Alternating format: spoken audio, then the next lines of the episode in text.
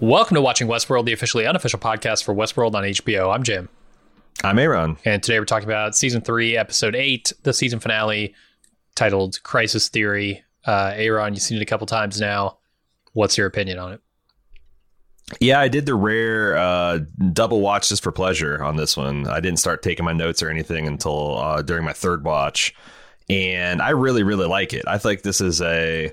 I think this season did a lot to redeem the potential of Westworld. I think that this the post-credit sequence are the most exciting and coolest ones I've seen on this series yet. Maybe, in fact, I'm trying to think of a more exciting, enticing cliffhanger than Dusty Ass Bernard waking up in that hotel room. Mm-hmm. That's just a really cool concept and really gives me faith that Nolan and Joy and the showrunners and writers are going to go forward with some of the bonkers concepts you can do with like AI and far future and, you know, transhumanism and stuff like that. So I really liked it. I thought the stunt work was incredible. Again, Jennifer Gatzinger did a really good job of redeeming the lackluster stunting and staging of action that we've seen throughout the seasons, particularly in season 2 and early going of season 3. I think that Westworld is a righted ship, and it's set for a bright future. Now they could fuck it up in season 4, but I think right now it's really good, and a lot of my faith has been restored. What do you think? I'm gonna try not to turn this into a season wrap up because we're gonna have one of those next week. But it's tough on finales, you know, because all of this, it's hard to take a finale, especially in isolation, and say whether or not it's good or bad. I think. In isolation, it fares probably a little better than when it's taken as a whole with the rest of the season.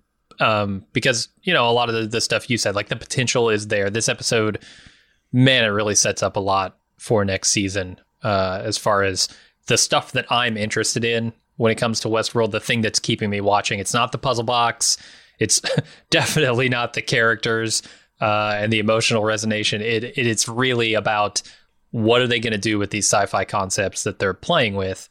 And yeah, this episode does some excellent stuff. I don't even know, like the last 2 episodes have been really good with that stuff, right? Like the Solomon stuff was all pretty awesome.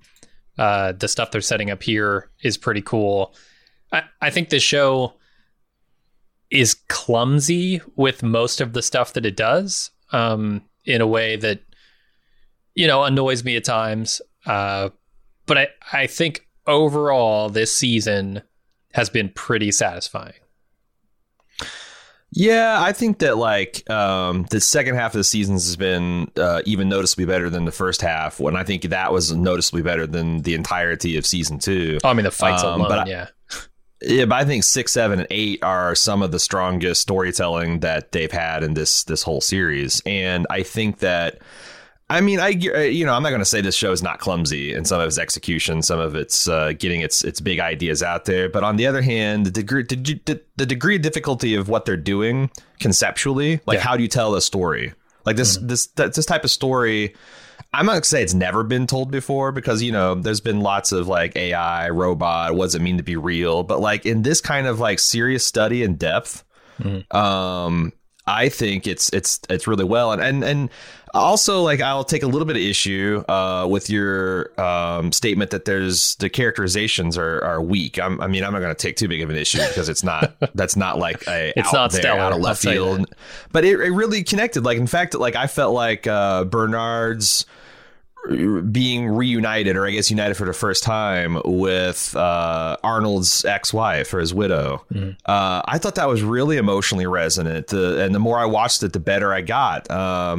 Maeve and Dolores's goodbye in Fantasyland and virtual reality was really emotionally resonant. Like I feel sad that.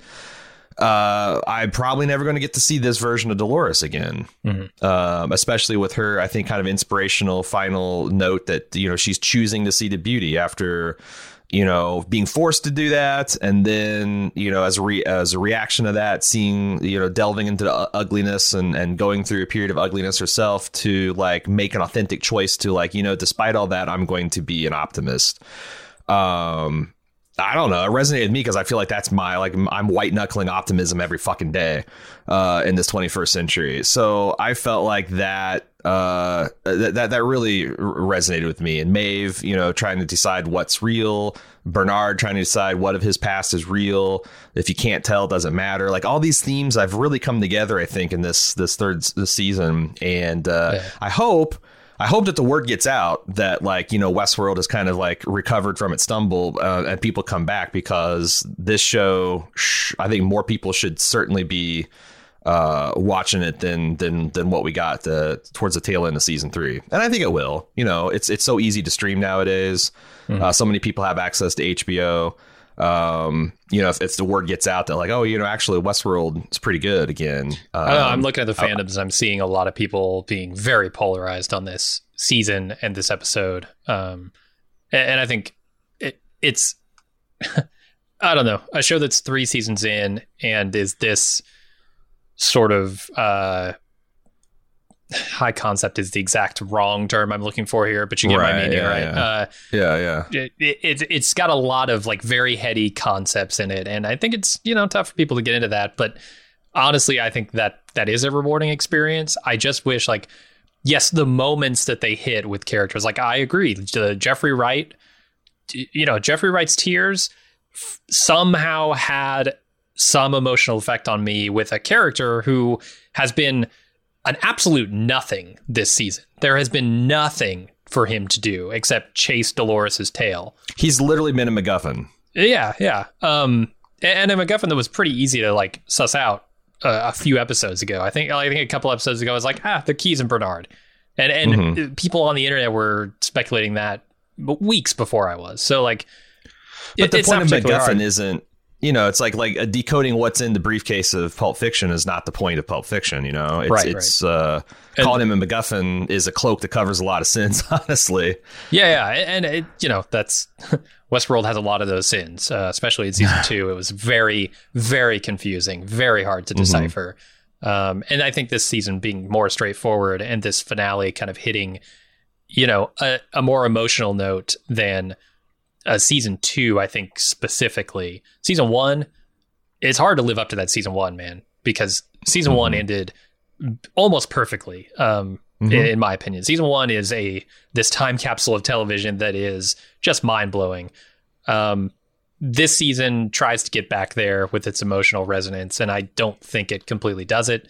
It has moments. It has a Jeffrey Wright scene being reunited with his fake wife, and it has... Like you said, that moment of beauty at the end, which I appreciated, but it kind of is a thing where I felt like this episode brought it out of nowhere, or like they weren't building to this climax of emotion. They really were just sort of like leaning on things that we knew from past seasons, but there wasn't like this momentum that I felt coming into this episode with the characters. So, well, it didn't quite work for me. Yeah, if I'm a showrunner, maybe that's something I've got in my back pocket. It's like, okay, I know that maybe I can get off in the weeds and, like, you know, this plot and this free will and self-determination and simulation, and know that, like, even if I give the character short shrift or one of them is MacGuffin, I still got Jeffrey fucking Wright. I still got Jawadi pulling the heartstrings. I still got someone that knows how to, like, shoot and frame those tears for emotional impact, and... I can go for broke on that and still make that connection. Yeah, I mean, I think it's nice that they can still do that, even though they barely can. And I don't know, like, some people said that, like, maybe we needed more episodes. It's like, it's the opposite of last year. Like, maybe last year should have been 7 or 8 episodes, and this year should have been 10. I don't know. I don't know what they would have done, because, you know, probably half of the season was just magicians' theatrics to distract us from what they were actually doing, so it could land as a kind of surprise and a twist. But I don't begrudge that, because that's the type of show this is. It's a puzzle box, and that's why it's so fascinating, and the fandom that hasn't given up on it is still so obsessed with it, because it's just really fun to, like, twist and turn and try to see, you know, what is intentional. You know, and I think they did a very, very, very good job of tricking and deceiving us, but playing it straight.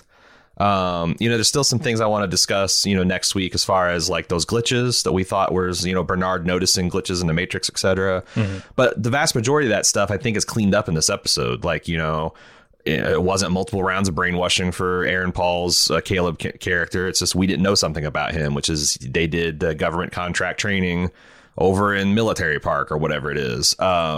I thought they just did a real good job of that. And especially with all the stuff they showed in the trailers, I thought that, like, as much as they showed, and some of the late, like, they showed there's some stuff from the finale in the trailers. Yeah. And yet people were still, like, guessing right up to the end, like, what was going to happen. And I felt like it mostly was good answers, solid answers that gave us real insight into the world and what they're going with. And finally, the show, like, tipped its hand about what it believes about free will. And I'm really excited to see them explore that. And they did that without, you know, people, you know, guessing 100% of everything right off the bat. So I thought that I've been really impressed by how, like, things like Westworld, Watchmen, Mr. Robot has able to continue the puzzle box genre well into the, you know, 2020s, maintaining that interest and you know, the people learned a lot of brutal lessons in the mid-2010s about what you can go wrong when you fuck up the balance of trickery and kind of up your own assness. But I thought Westworld did a really good job of kind of sticking this landing. And man, its use of post-credit scenes to just kick the thing up a notch is just remarkable. Just remarkable. Yeah. It was a different kind of puzzle box this season. It wasn't about what's part of the simulation or, you know, what's the timeline doing. It was more about, like, what are the character motivations. I have a harder time getting into that kind of puzzle box because, like, I always want to feel grounded in my characters in a story, and it feels really hard to do that in Westworld. But and I think, like, if this were anything, revealing my own biases here, if this were anything other than a sci-fi television show, I would have noped out a long time ago. I just... Well, I'm a sucker for sci-fi. Yeah, but I'm saying, like, man, if this was anything but a science fiction show, what the hell would it be? Because with all the, you know, the reasons they're able to fuck with you so much. I'm talking specifically this season because they're fucking with character motivations and not revealing plans and having people, you know, working in mysterious ways. That's not my kind of show. So I'm saying, but, like, if it wasn't science fiction, it'd be some kind of magic fantasy insanity show. Right. There's well, what do you have to have science fiction to fuck with people in this kind of way. Yeah. But let's maybe get into the recap.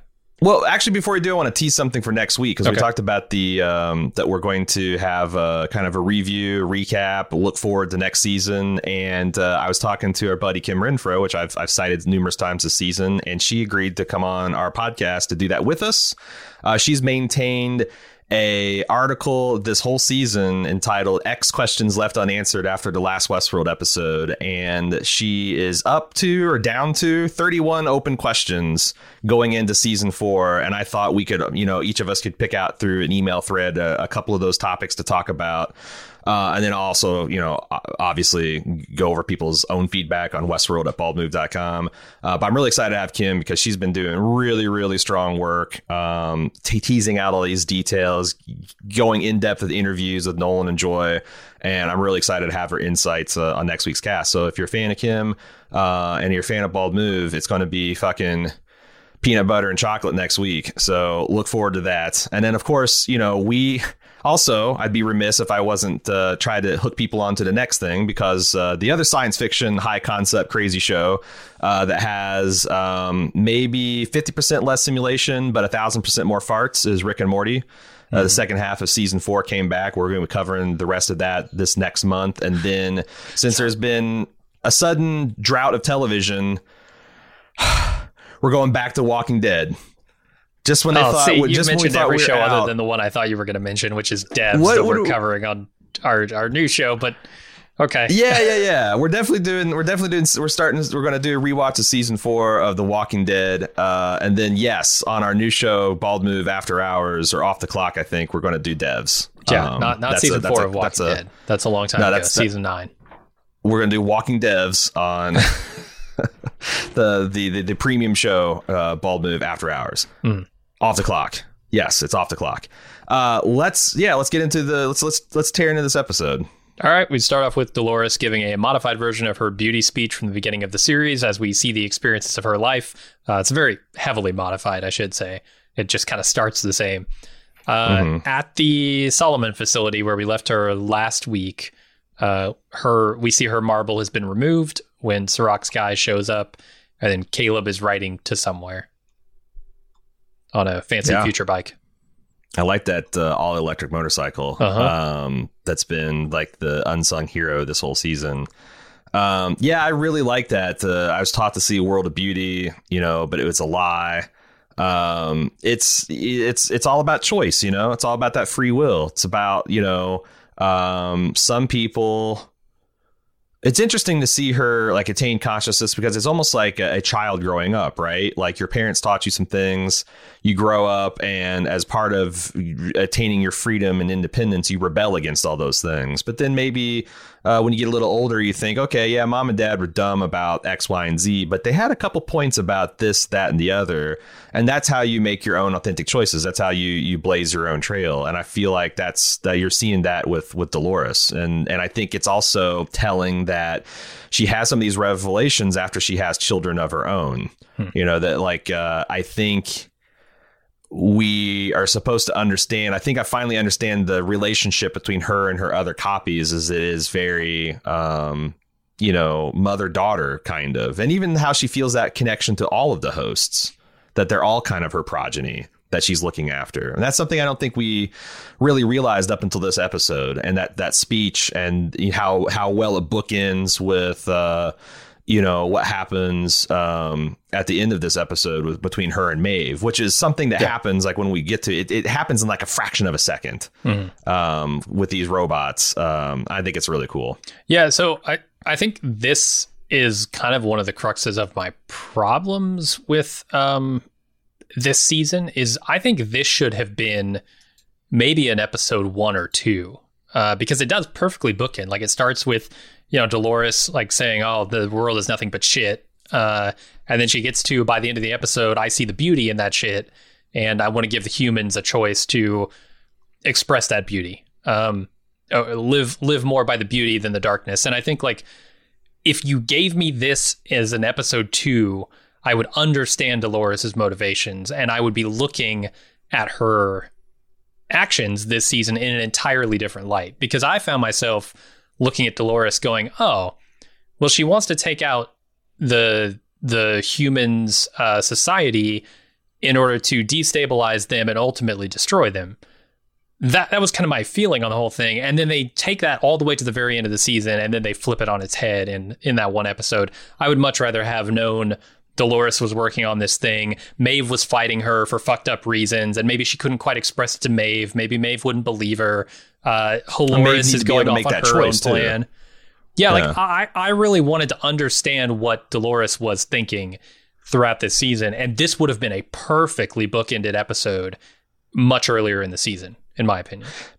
Yeah, I guess the only problem I have with that is like I think you're understanding that that Dolores came out of the Westworld with this plan, and I think what she actually said is I came out of Westworld wanting to burn the whole fucking thing down. Then I got a little bit more experience and a little more circumspect, and I realized that I had this kind of third way. And then maybe I realized that it still needs to be burnt down, but maybe that should be the human's choice as well, instead of something we force on it. So it's like.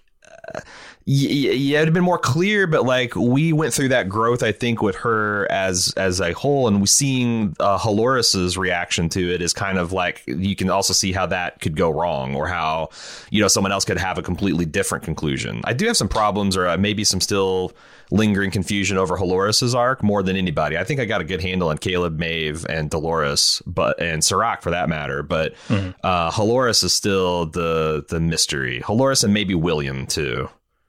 Yeah, I mean, it's you know, one thing to say like, oh, we went along with her on this journey, but I didn't feel like we went along with her on this journey. I felt like she was on a journey that we weren't privy to throughout this entire season. And we just arrived at the destination instantly when she took that journey on her own.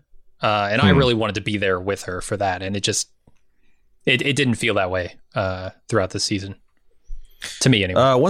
One thing before we move on, I want to point out is that a lot of people wondered what was going on with that crypt of frozen people. When Serac's goon shows up to kind of surveil the area and sees Dolores with her head split open, he looks at the EMP and there's like, you know, something about threat neutralized, EMP has gone off. But then there's also in the rotating message, emergency power established. Or reserve power established. So they're leaving open the idea of all these outliers that are frozen in these crypts being able to be brought back in. I'm really starting to wonder if you're going to this is very George Lucasian kind of like rhyming song structure storytelling, and at season 4 is going to be hopefully a better version of the human version of season 2 of Westworld, where you might have these people, you know, kept below a storage ground in the earth in a frozen state, resurrected for some kind of purpose. Man, what if all of humanity gets destroyed, like as Rehoboam predicts, and then you seed humanity with nothing but the outliers? That sounds kind of cool. Maybe the problem is like the outliers are the real human and everybody else is kind of like, you know, accepted their role as a sheeple, man. I mean, that's essentially that's what the season was saying, right? Like Caleb was the guy who had a genuine choice, could make that genuine choice. And that's the thing that changes Dolores' mind, I guess. So, I mean, do you have some kind of kinship there with the host that chose? Like, did the host need to make a choice? Like the way they chose, like either going to Sublime or fighting for their freedom and independence. I wonder if humans will have the same thing. It's like, hey, if you're not the outliers, maybe you want to join. Maybe you can go to the Sublime somehow with the robots, or maybe there'll be a human Sublime, and then you leave the real world for the people who are outliers. I don't know how satisfying I feel that is, but it would be an interesting thing for the show to explore. So William tries and fails to kill Bernard, but he gets a good shot in on Stubbs before Bernard goes into beast mode to stop him. I'm gonna call this person Dolores. Shows up, maybe as another copy of Dolores. We're not exactly sure, but that's my guess. But he's definitely a fake cop, and he gives Bernard a briefcase and an address to help him on his journey. And then William uses that distraction as an opportunity to escape. Yeah, you wonder. It's interesting because we've long speculated that Bernard was some kind of check on Dolores' power. That it's almost like Dolores didn't trust herself. And I guess with Holoris, she had good reason to not trust herself. But she had these like backup plans, like, you know, putting Caleb in a place where he could make a choice undisturbed, getting Bernard navigated to a place where he could make a choice undisturbed. Like she trusted not just in her own judgment and wisdom, but she kind of delegated this stuff without the players even knowing about it. I think that was a really cool idea. Because Bernard thinks he's going to show up to find Dolores in this apartment, and he finds his ex-wife, or Arnold's ex-wife. Yeah. Which really, that's got me pondering a lot of stuff. I'm going to try to wait until we get to that scene with Bernard and her. Good amount of stuff to talk about there. We talked in the instant take about the SFPD and these face masks with cameras, and I still really like the design. It's cool. Oh, it's very cool. It's very intimidating. It's exactly. Yeah, it's menacing, faceless, authoritarian. It feels like a 2060 something riot cop. Yep, sure does. I guess my biggest question in this scene is why Lawrence? Why take Lawrence's body and stick a DeLawrence into it? That's a damn good question, especially since it seemed like it was so helpful to be able to step into real people. Like, look what all she was able to do with Hale's body. Look what all she's able to do with Connell's body. Yeah. You know, it still begs the question, how did Musashi infiltrate the Yakuza to the extent in 3 months that they're running a Japanese Scotch distillery? It's a worldwide operation, etc. I don't know. That's a great question. There's also a lot of things like, you know, we saw Craddock show up again as one of the domestic terrorists that Caleb was wet working his way through. Mm-hmm. What the fuck did it mean that he was working at that facility with William? To me, there, I don't know how Kim's keeping score, but that's a big unanswered question. Like, you really wonder to what extent Dolores was pulling all the strings. And I still think outside chance, but there still is a chance that maybe Dolores has pulled the wool over everyone's eyes, because, you know, like Caleb has said multiple times this episode, I think he said once to Dolores and once to Maeve, like, I don't know about this new world. It looks pretty fucked up. Uh-huh. Like, if this is the plan, if the plan is 99% human extinction, that's Jesus Christ. No wonder Serac was trying so hard to fight against it. It's horrific. It's horrific. Yeah. Absolutely. One thing I did want to say about Dolores is maybe that it has to do with him somehow, his relationship with William, because like that's by far the character he had the most who Lawrence interacted with the most. So maybe they're going to do something with that in season 4. You know, even though human William is probably dead, I'm going to just say dead. Host William might have some relationship preserved here. I was really bullish on William surviving. When I was listening to the instant take, I was adamant about there not being much. There's shitloads of blood. There's a lot of blood. So much blood. It's streaming. No, yeah. Like I still think they could save him, future technology being what it is, but like it's a little bit more unambiguous. William being dead than maybe I had thought. You could save him if you had anyone in that room that gave a shit, right? Yeah, it's true. Like nobody. Maybe the guards. If he's being saved, if it's being saved, it's not for his own good. That's for sure. Yeah. But I think that the other thing, that there's this brief scene where Serac is like looking at Robo Hobo's divergences, or like a transition scene, and I question, like, you know, how is the world still stable enough that the Man in Black can just hop on a plane and go to Dubai, and Dubai still looks fairly, you know, what you'd expect. It looks like law and order prevails there. If you notice, Robo Hobo is blown the fuck out, but there's several segments of its circle that are very discreet still. And I think that maybe parts of the world where maybe there wasn't, like some of the world I think is directly fucked with, like maybe the wealthier, more free, quote unquote, free Western nations are totally puppeted by Robo Hobo. But then there's other places where the control isn't as exact. For example, maybe the control is I fly in and I threaten your leader, but your population's probably not using these phones and there's not using it. And I wonder if Dubai and some of these other places represent where it's more of a top down than bottom up control that we see in like America and some of the other countries. Yeah, could be. So I thought that answered my question on that. Yeah, so let's roll through that. There are divergences everywhere, like you were talking about. And then Caleb makes it to L.A., his voice assistant. Somehow, I just want to point out again, somehow still miraculously functioning, even though everything that got hit by the EMP stopped working. His phone's fine. His voice assistant, no problem. USB, super USB disk, yeah. Yeah, okay, whatever. But I said everything I want to say about that last week, which is nobody fucking knows. There's tons of room to wiggle, and they used all that wiggle room they had. Sure did. So yeah, his voice assistant guides him to a warehouse where he finds the parts to build a new old version of Dolores. He loads in Dolores' marble, and she sort of half explains, because this is like the beginning of the flashback that we get that really explains it, how she's able to predict what he's going to do, including, like I said, those flashbacks to the training and the choice that she's offering him to free everyone. Yeah.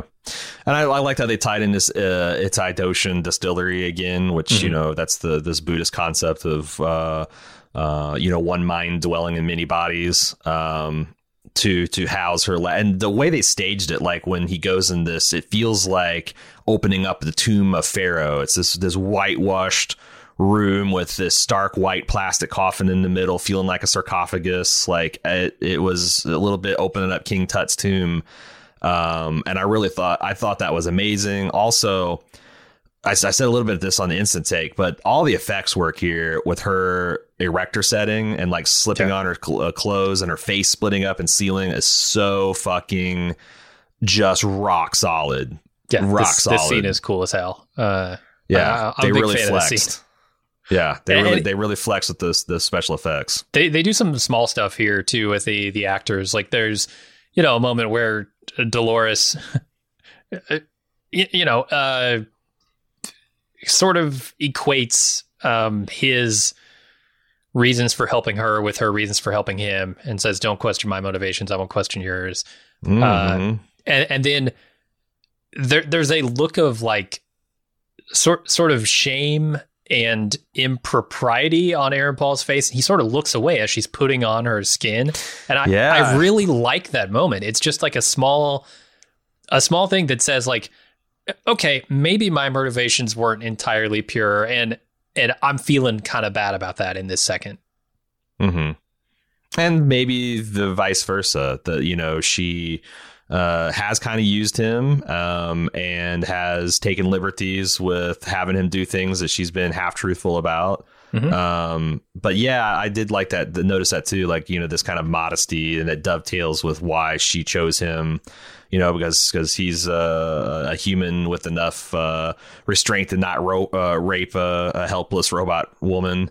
I thought that stuff was really cool. And also the idea that like, Caleb's not an idiot. Like, I think his idea was he's going to chain up Dolores because he doesn't fully trust her. Like, he's like, you know, how the fuck do you keep predicting? Like, am I still under control? Am I free yet?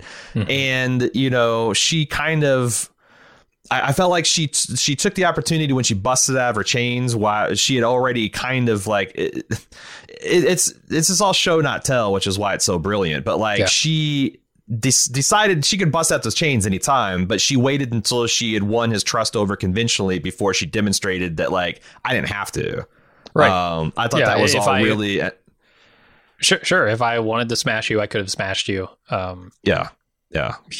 You don't, she's kind of, you know, saying, but not saying like, you don't have power here other than the power that I'm sort of granting you. And it's, yeah, I don't know.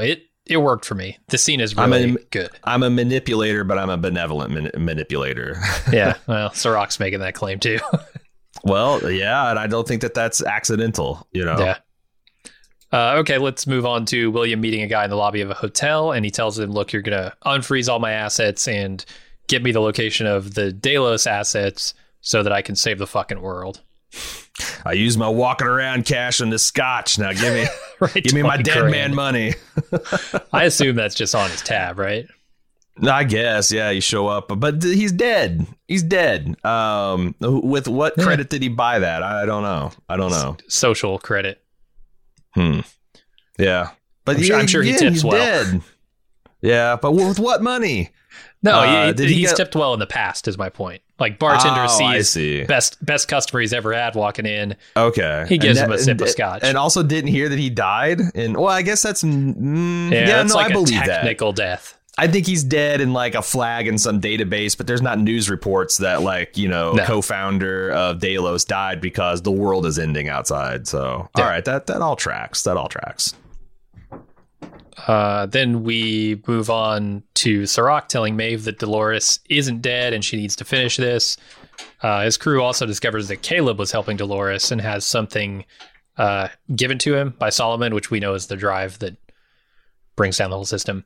And he sends Maeve after Caleb.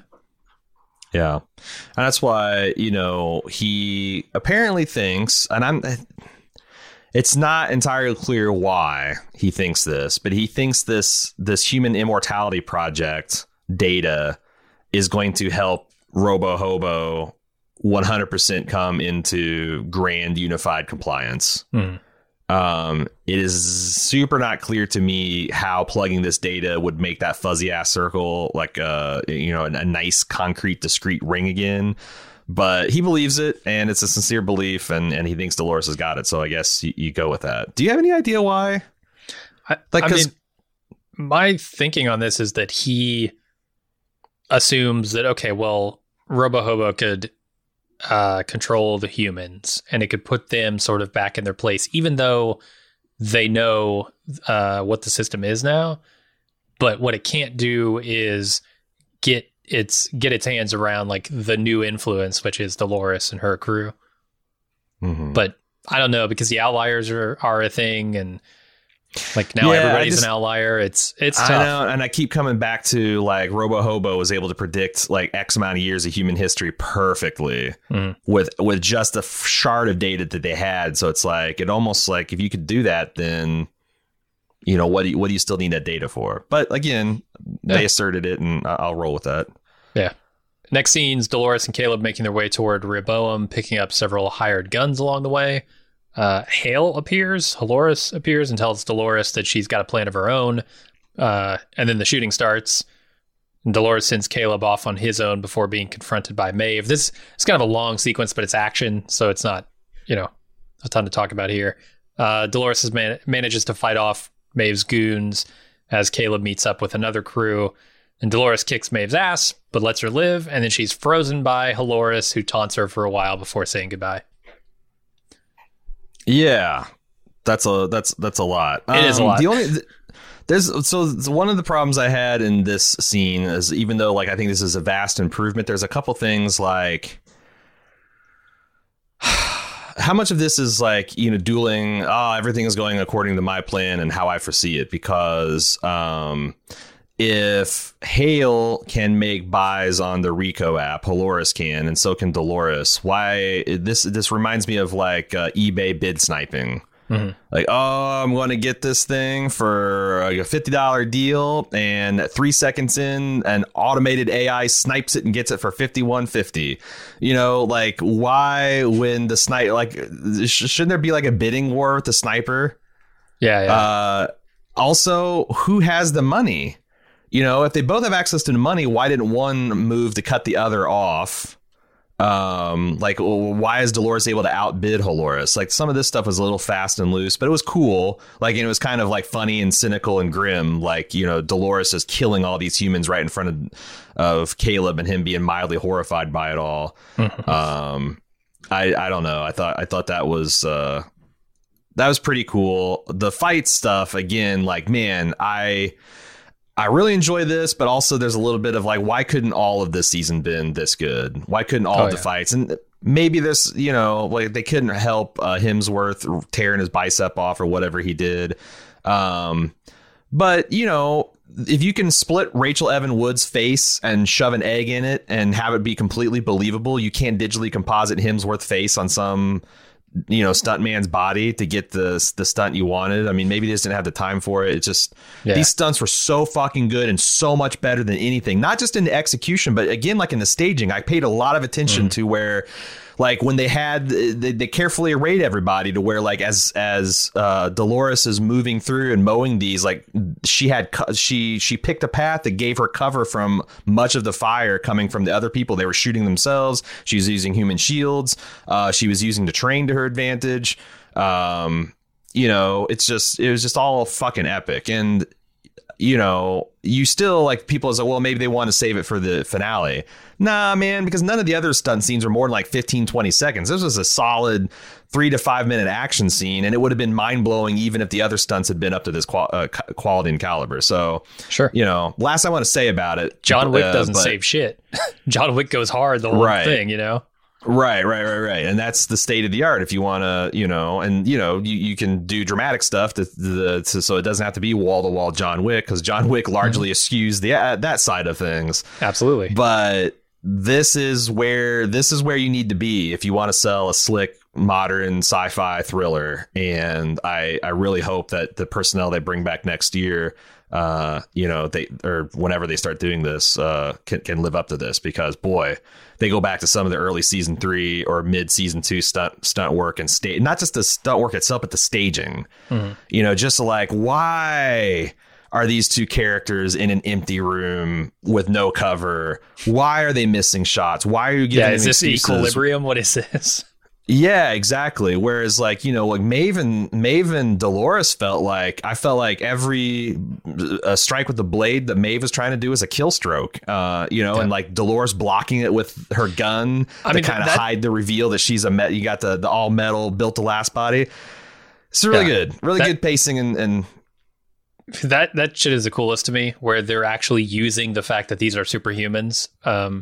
Because like, you know, John Wick is just a dude, right? Like he's an especially talented dude, but like he's just a dude. He's a sack of meat.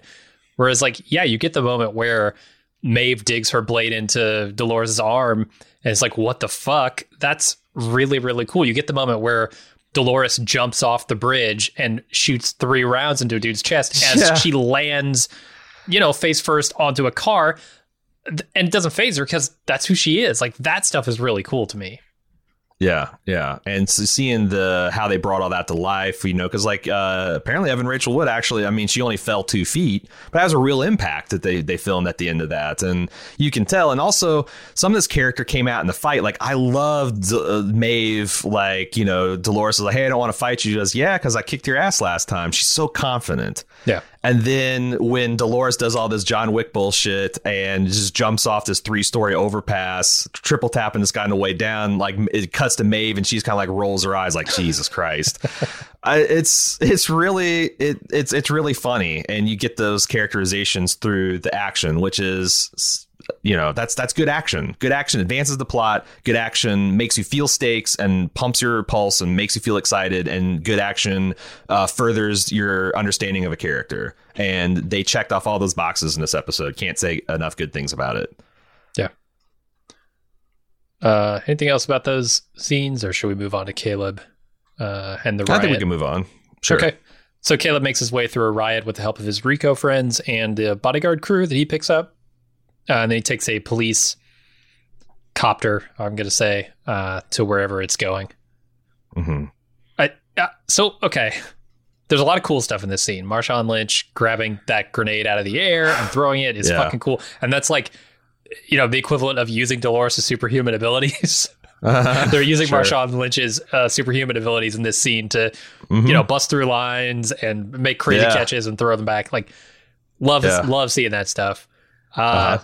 A little strange that Caleb is able to just hop into a police vehicle and have it go where he wants. Yeah. Yeah. Yeah. I mean, no security, not even door locks. I got door locks on my car. I don't know about you, but I got door locks.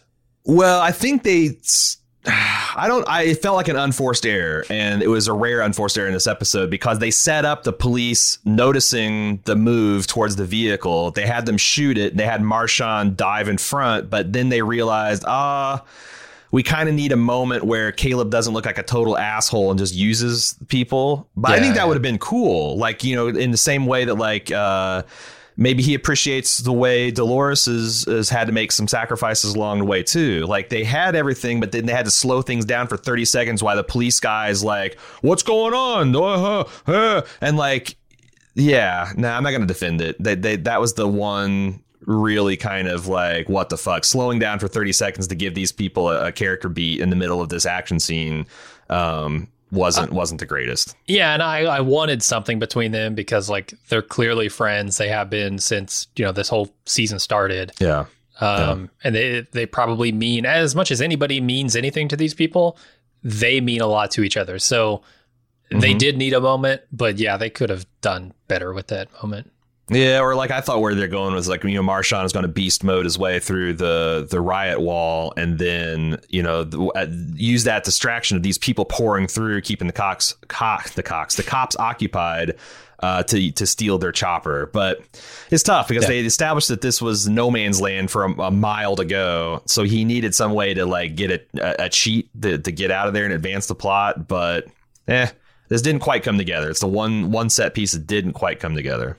Yeah, and you know, the scene had the good, it had the bad. So yeah, there's also some interesting that speaking of Kim Renfro, she pointed out in her details article that a lot of these police barricades were made out of like interlocking like geodesic triangle patterns, which was, you know, Rehoboam is defined by circular kind of like Cylon eye patterns.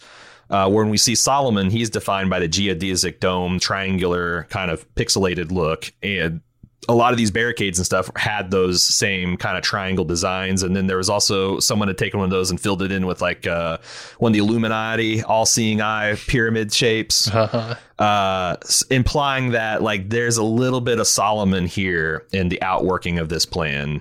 And doing all that stuff visually, I think, is really cool and rewarding. There's still this maze popped up all over the place, too. And some of this graffiti and the anti-system, anti-categorization, anti-insight.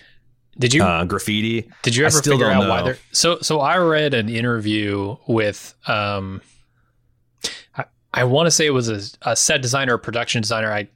I can't remember exactly her position, but she was talking about how they realized somewhere along the way that if they're going to go with this plot where we kind of don't know what Dolores' plan is until it unfolds, we're not going to be able to tell people like how that is leaking into the real world and how she's like influencing the world over the course of this. So they had to do something to like drop little hints here and there that Dolores had a hand in some part of this, maybe through the Rico app, maybe, you know, this is all speculation at this point because she doesn't say this in the interview, but like maybe through the Rico app, she's hiring people to go tag things with the maze, you know, stuff like that. So they were trying to do something with that.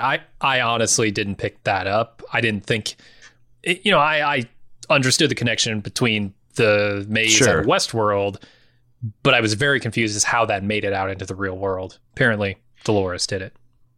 Yeah, I mean, if she was doing like stuff you see in early goings of The Expanse where she's like spray painting Banksy style Caleb, you know, remember the can't shit on the walls, like seeding the idea that he's this John Connor figure. But like the maze is something very specific to the robots of Westworld. The thematic connection's there. Yeah. If that's just some set designer kind of going wild and making those, that's I was really hoping there's some kind of satisfying answer to that. And I also like the fact that they established that Rico is not just a robo hobo thing, that it's a system that he exploits, but it's also an open system, you know, like it's also kind of a free market too that anyone can use, because that was one of the questions I had is like, are all of these things just like is Rico only to take down the outliers of humanity? Because that didn't really jive with the way we saw it being used early on, where like you're stealing money out of an ATM and you're like retrieving some rich kid that's implants gone fucko. No. But yeah, like it's a blend. Like, you know, Robo Hobo goes in there to like, you know, put his thumb on the scales from time to time, but so could Dolores, and that was cool. And I mentioned it in the instant take, but damn, the soundtrack. It's so good. It's so good. Like, I'm a sucker, you know, obviously I said it for sci-fi, but this specific like cyberpunk aesthetic. Yeah. Damn. I love it. Yeah. Then we move on to Bernard arriving at his destination, promising Stubbs that they'll get him patched up after this stop. And he goes into a house where he finds not Dolores, but he finds out that his cornerstone was someone else's real life, which is emotionally resonant for him. He talks with his not-quite wife about how he's been failing to deal with the loss of his not-quite son, and she tells him to hold on to the memory. Are we sure he's not Arnold? Like, literally, like a human with full fidelity? Because here's the thing, Caleb didn't know shit about Caleb's own past because of his conditioning and brainwashing. We got that like weird marble human hybrid thing. Like, I wonder if one of the things we're going to find out about Bernard going into the future is he literally is Arnold with a few like memories locked away and a few, because it's super resonant. I think if you know, like he's an amnesiac that like someone filled his head full of junk that he doesn't trust anymore. But then he finds out that all of these cornerstones were actually real. Maybe they didn't happen to him, but they did happen.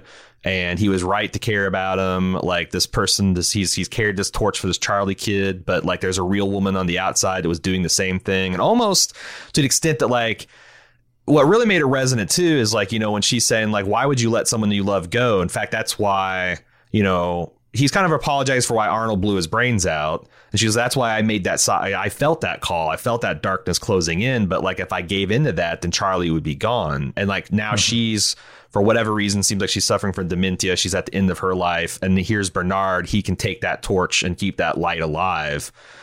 Potentially forever, right? I mean, that's especially resonant with a being who may not die. Doesn't necessarily have to. Yeah, and I think there would be something very resonant in that the man who set all this liberation of this new life form in motion would also be the first citizen of this new world. You know? Yeah. I think that's really fucking cool.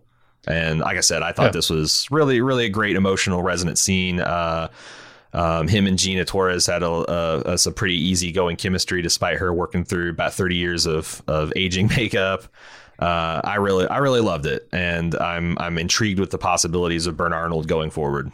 Yeah, and unfolding as part of Dolores' plan makes this extra special because, you know, in this moment when, like you said, he's realizing that there was someone out there who was living the actual cornerstone that he very much felt through most of his existence, and then thought was a lie toward the end, or leading up to this, I guess. Dolores has put him in a place where now he is identifying very intimately with a human being. He might almost feel as if he is in line with human beings emotionally, right? Like if he can get to those places, if Dolores can push him in that direction, he's probably the best hope once she's gone for actually bringing about whatever, you know, utopia of human and host society that she's looking for. Yeah. It's really good. And Jeffrey Wright, god damn. Jeffrey Wright is amazing in this scene. Yeah. Can't say enough good about Jeffrey Wright. If you like him, go watch him in Boardwalk Empire because he's very different there, but still, that's the first amazing thing. I was thinking the same thing. The first two things I saw him in was that and that weird second Hunger Games. But he really made an impression on me on Boardwalk, and it's been really fun watching him do so much cool stuff going forward. Okay, let's go to Serac hooking Dolores up to Rehoboam, extracting and destroying her memories one by one to find the key in her head. What a bastard. Yeah. I mean, there's no two ways about it. I don't have much more to say about that. We get to the meat of it here in a little bit. Mm-hmm. Caleb kills a bunch of guards at Insight and takes the key card that they have on them, gaining access to the building. He tries to load the code to kill Rehoboam into the machine, but he's stopped by Maeve, and she takes him to the chamber where they're extracting Dolores' memory. Did we talk last week, or was this something we talked on lunch or some other unrelated thing about this article I read about this guy who I forget what his exact. He's a scientist that studies like futurology and like economy and stuff. And he got tapped to do this presentation in front of these wealthy, you know, like finance guys. And he thought it was going to be like some kind of like, you know, talk he gave, but it was just like 4 or 5 of them drilling them on questions like, hey, where's the best place to live after an environmental collapse? He asked a bunch of questions, but one of the ones that really stood out to me was, how do you maintain the loyalty of like mercenaries that you would hire to protect you in a post-apocalyptic scenario? Mm-hmm. And they were floating things like, well, what if we had this like massive food bank and it was only coded to like information that we knew, so I can essentially blackmail them with starvation? And I think that this scene where he's like, don't die for these guys, man, is the ultimate rebuttal. like, I don't know, it seems that, I guess that's the cold comfort if some of these like really rich evil people do decide to try to make off and leave us behind on their deserted, you know, their highly fortified compound islands. I guess it's like 4 or 5 weeks before the mercenaries just take them over and rule them like tyrant kings, like, yeah, you'd hope because so. Yeah, how? If the dollar collapses and all you can offer is food and survival to the guy with guns that are protecting you, why don't they just take it from you? Yeah. You know, like what moral or ethical argument are you going to give to them in that situation? And I thought this was a nice little moment of like, you know, gun the guy's head. It's like, hey, man, don't die for this guy. It's not worth it. And the guy agreeing and Aaron Paul letting him go. Yeah, I do like that moment. There's a little bit about this scene that I don't like, which is you're using physical access. Really? I feel like that with all the biometric shit they've got going on, there's not a lot of reason to have a key card. But also, when the key, lobby, Yeah, right. But when the key card is taken off one of the goons and Rehoboam sees that happening, it doesn't have the forethought, the foresight, the ability to go in and revoke access for that user to the front doors. Yeah, like, right. It could do it in a millisecond. As soon as it saw that, like, this guard was on its knees, it should be cutting off access to that card. Yeah. But minor annoyance with the technicals. Yeah, we have some feedback from a system admin where, like, the more you know about computer security and countermeasures and stuff, the more ridiculous this is. But, you know, very few shows get that. Like, the only one I can think of in recent memory that's even come close to getting it right is Mr. Robot. Yeah. And even they cut a bit of corners for their apocalyptic, wind up, too. So it's like it's hard. It's hard. Usually physical security or any kind of security fails because of the people element. And here you got the giant ball running things that shouldn't happen. Right. But it's a very stupid. It's not a very satisfying story that the AI wins game over. So they had to have a little bit of dumb moments here for it to not go that way. Fair. Okay, let's get to some more of this scene. Serac explains that Dolores is using him because he's a violent man. It explains to Caleb, that is. And if he succeeded, human civilization would collapse entirely. He also smashes the drive with the kill code, and we get a short all hope is lost montage, I guess. Maeve is suddenly able to hear the communications of Rehoboam and Serac and changes her mind about helping him, though she can't do much about it right now.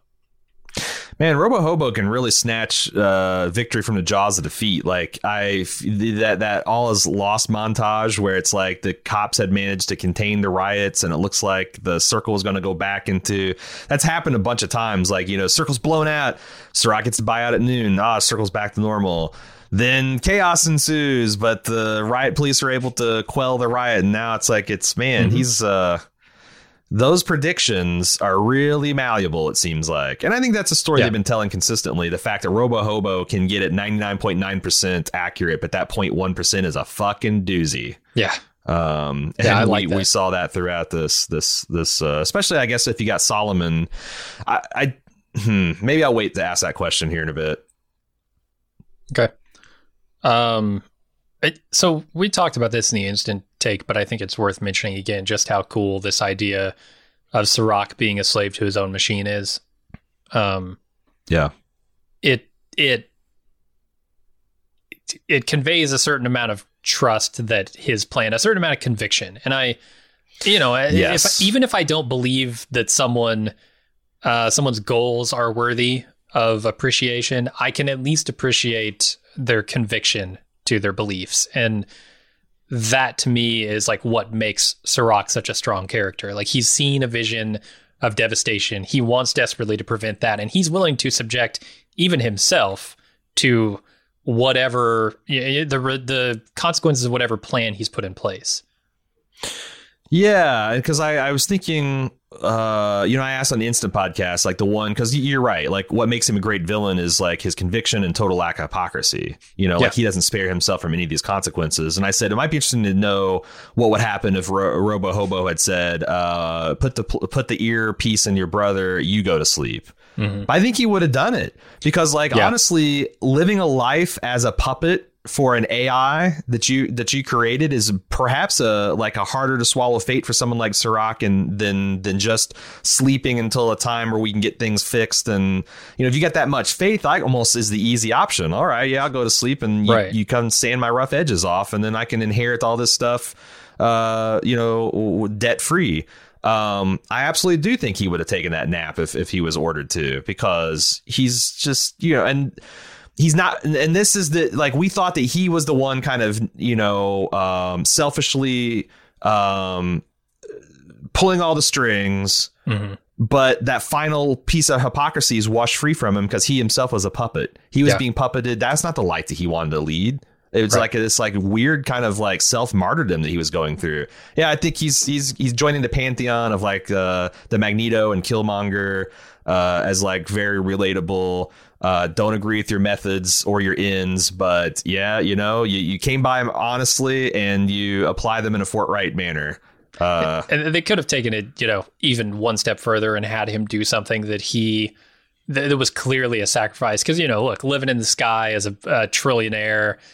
Yeah. You know, having the machine tell you to do all the things to pull the world's strings is not exactly a sacrifice. The sacrifice, I guess, is if it's 24/7.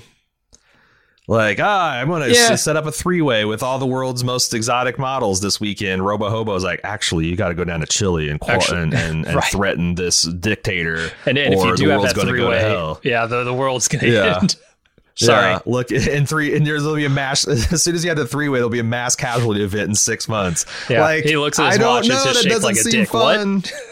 What? Doesn't seem like a fun, like, millionaire playboy, billionaire, trillionaire playboy lifestyle. But and I guess the sacrifice, I'm sure, had its benefits. You know, his brother, right? Like, having to put his brother into cold storage was a big sacrifice for him, and even to the point where, like, I speculated how he might sort of see Solomon as his brother, as some like proxy for his brother.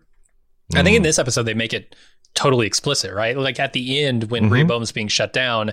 He just shouts, not my brother, or something like that. Don't shut down my brother, whatever. Uh-huh. So it's definitely like in his mind that this is not even just the work that he and his brother did, but like his brother's embodiment almost. Plus, it's like, you know, like I think don't discount the work too, because the work has been his entire life. It's literally been from the time he's a small child. Like this is everything he's worked for. He thinks that you literally are pressing the button that says human extinction, and that's not. It's his brother and all that, but like he's. Oh yeah, you know, you could easily tell the story from the position that Caleb's a villain. You know, and it's also. Absolutely. It's also not clear to me that this isn't a mistake long term. Like, you know, maybe, if humanity goes extinct on its own terms, is that better than them spending a few hundred years in bondage until they're able to figure out how to live in a world of and get free control to solve the hard problem of free will? I don't know. And I think I hope they continue to explore that in seasons to come. But that's why I think it's so good. It's like someone who's diagnosed with a particularly bad form of cancer, particularly aggressive one, right? Like, there's a choice you have to make somewhere along the way of how much pain and suffering do you want to put yourself and your loved ones through to try and get better versus how, you know, the pain and suffering that comes with just sort of living out the rest of your days, your shortened days, in a relatively healthy state. That's a great way decision. Especially since it's uncertain. Like, you know, if everyone, if doctors say, hey, you're going to go through 18 months of fucking hell, but on the other side, you're going to get 20 years of relative health. Everyone would make that deal, no matter how deep the hell was. Right. But that's not, you don't get that with chemo or radiation. It's like, you know, if you do this, it's going to be 18 months of hell. And you might get this or that or the other. And you get this percentage of chance. Like how small percent and how much hell do you go through? That's everyone's decision. And it's real poignant to have a person say, you know what, that's everyone's decision to make. And I think that's the key, I guess, in this episode. Yeah, and there's a little bit that trolley problem is that, like, you still, you know, Caleb says everyone gets to make the choice. Not really, because I'm sure there's a not zero number of humanity, probably a slight majority of humanity that would take the other deal, like a comfortable life on rails rather than whatever the hell they're going to go through. And he makes the decision for those people. So, you know, he's really pulling the lever for the outliers more than the conformists. But we'll see how that plays out. Okay, so we're down to Dolores' final memory sector. There's still no key. Dolores lets Maeve into her mind, and they chat about her motivations one last time. Motivation actually turns out to be the beauty that humanity endowed them with, and hope that humanity will return to that beauty if they're shown the path. Maeve comes out of her mind and takes down everyone in the room. We see how Caleb actually knew Dolores, which is this little, you know, flashback to where kind of the second half of the flashback we saw earlier.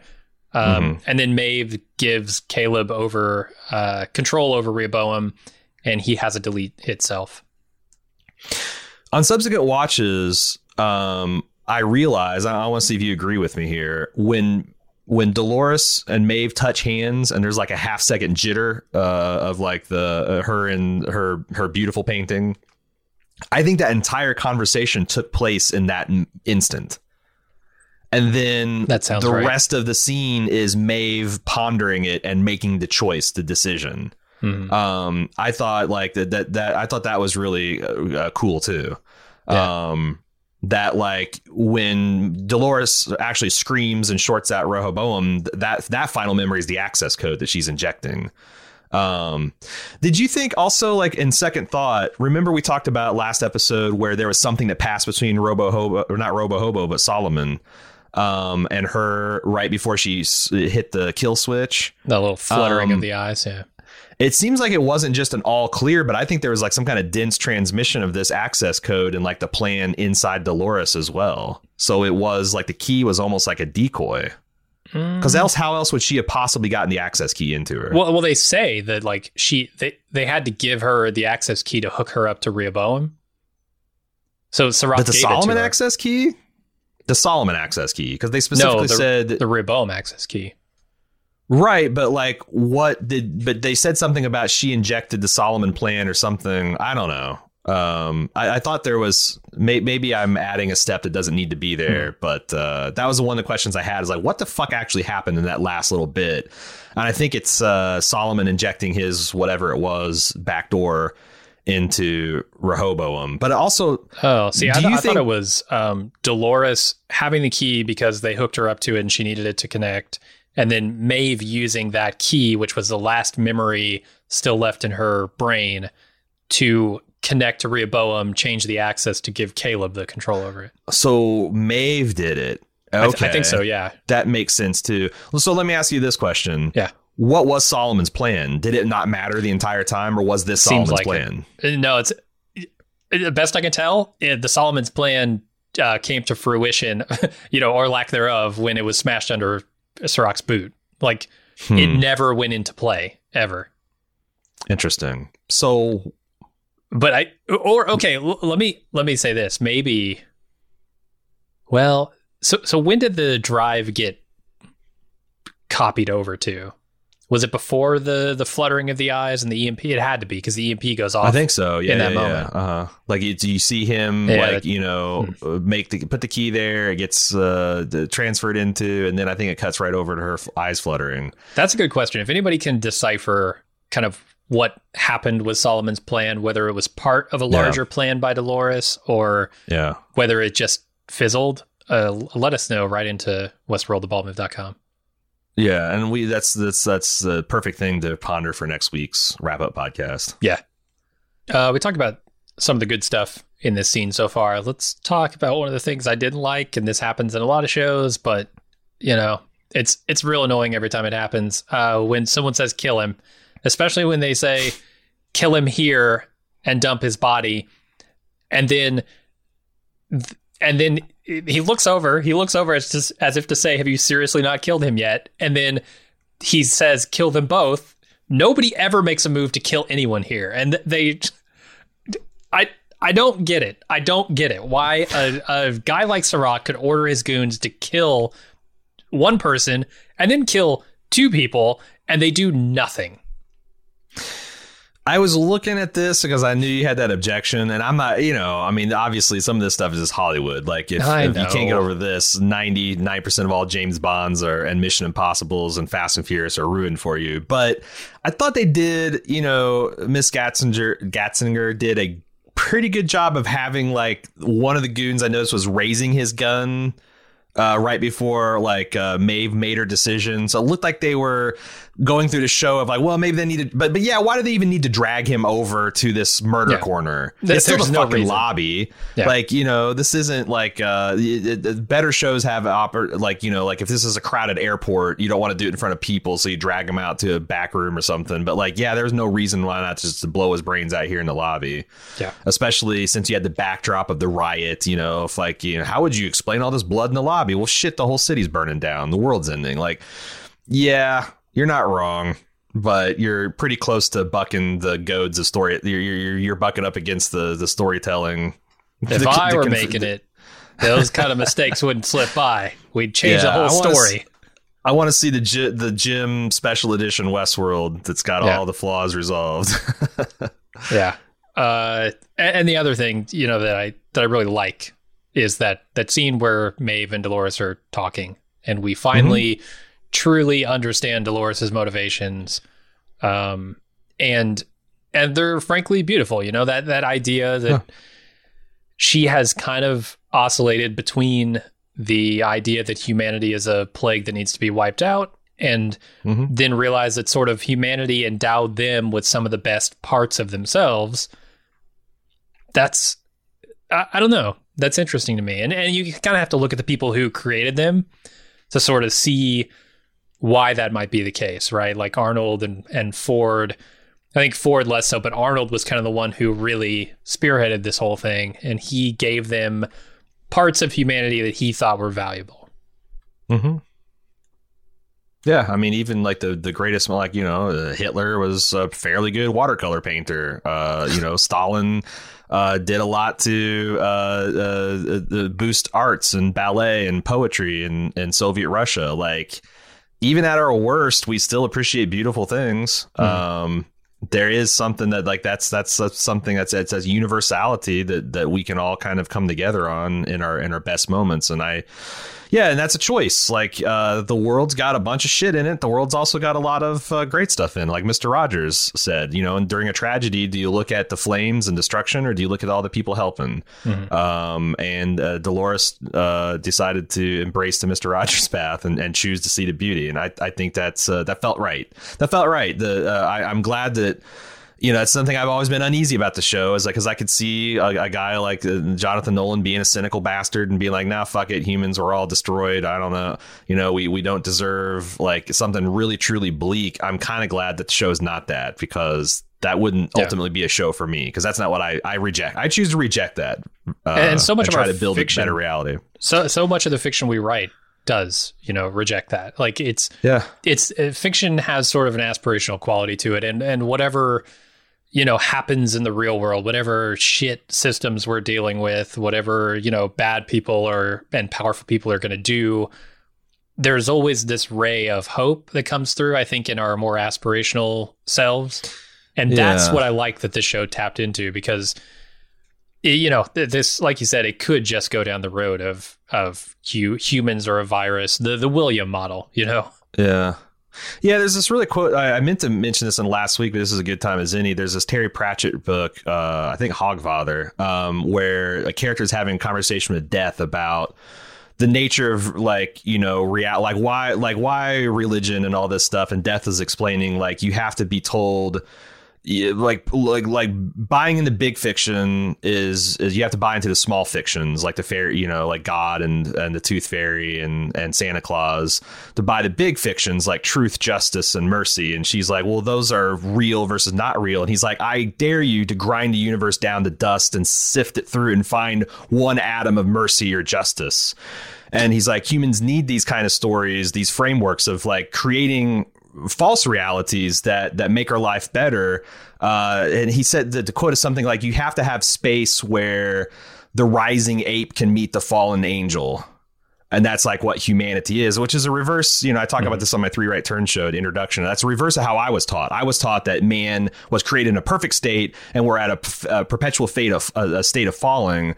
But it turns out that the material world has another analysis, which is we came from a level of absolute barbarity, no morality, no justice, nature fully red in tooth and claw. And we built this society of libraries and hospitals and universities and shows where we can, you know, all watch and learn things together. And we have the potential to still be that risen angel. And I like that this show is choosing to kind of lean on that sort of optimism.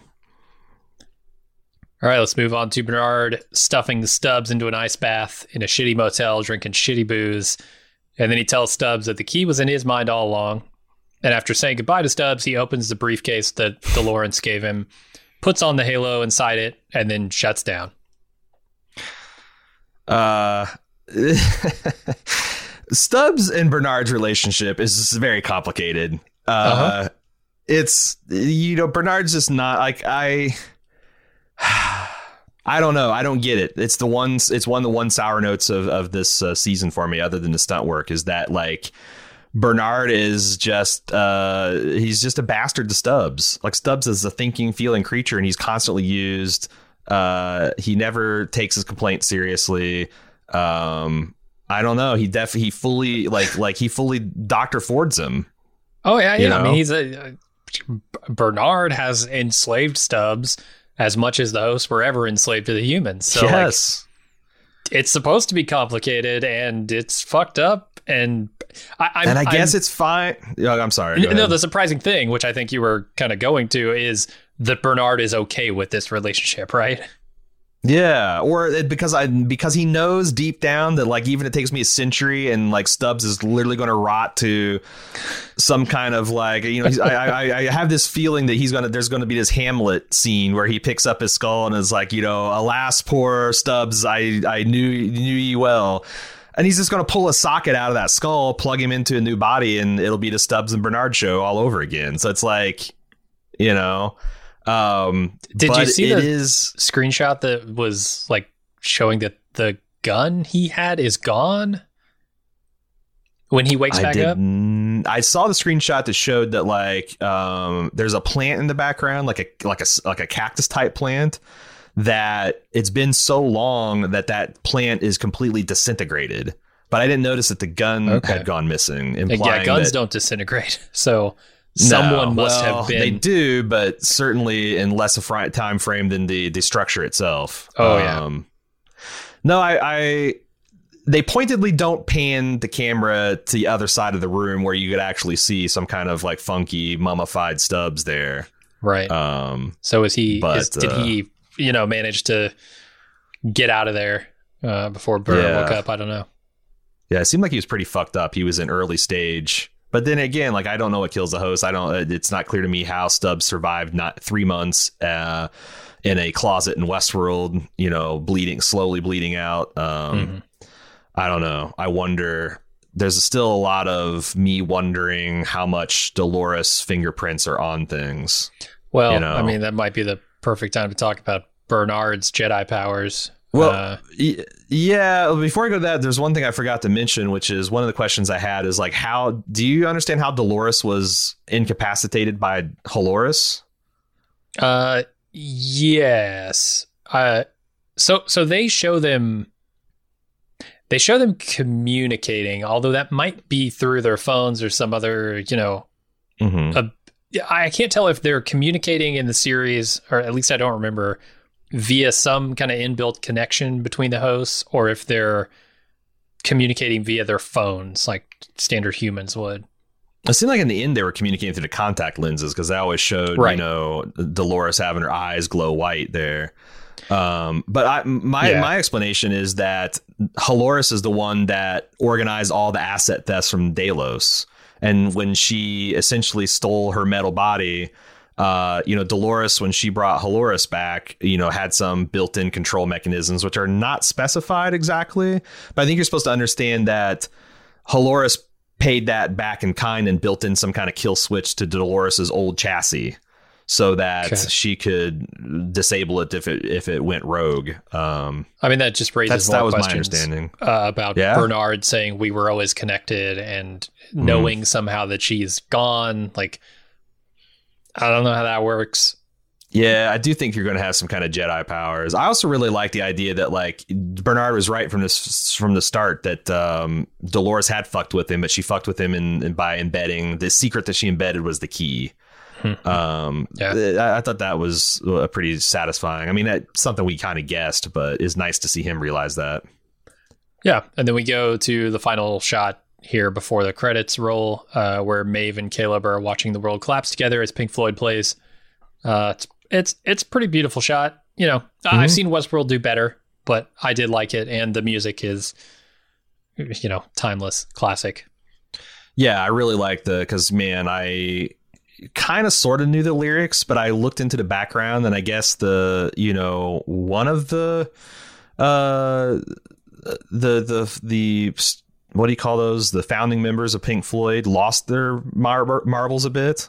And this was a song about, like, that experience of mental illness. And, you know, this guy kind of like there's like lobotomy imagery in it. And there's a lot of stuff that the more you study the lyrics and listen to, the more it kind of applies to these hosts in this situation. So I thought, you know, there's a lot of people clamoring for Where Is My Mind, kind of bringing us back to season 1.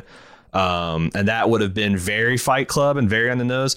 Yeah. So it seems clear to me that this was all Dolores's plan, right? Like this Dolores. Is he had those Dolores those is the better name by far. All right, Dolores. This is Dolores's plan with all the trucks full of high grade liquid explosives and stuff. I think you're right. Yeah, because he says like, let's wait till tonight to celebrate, yeah, exploding, so whatever.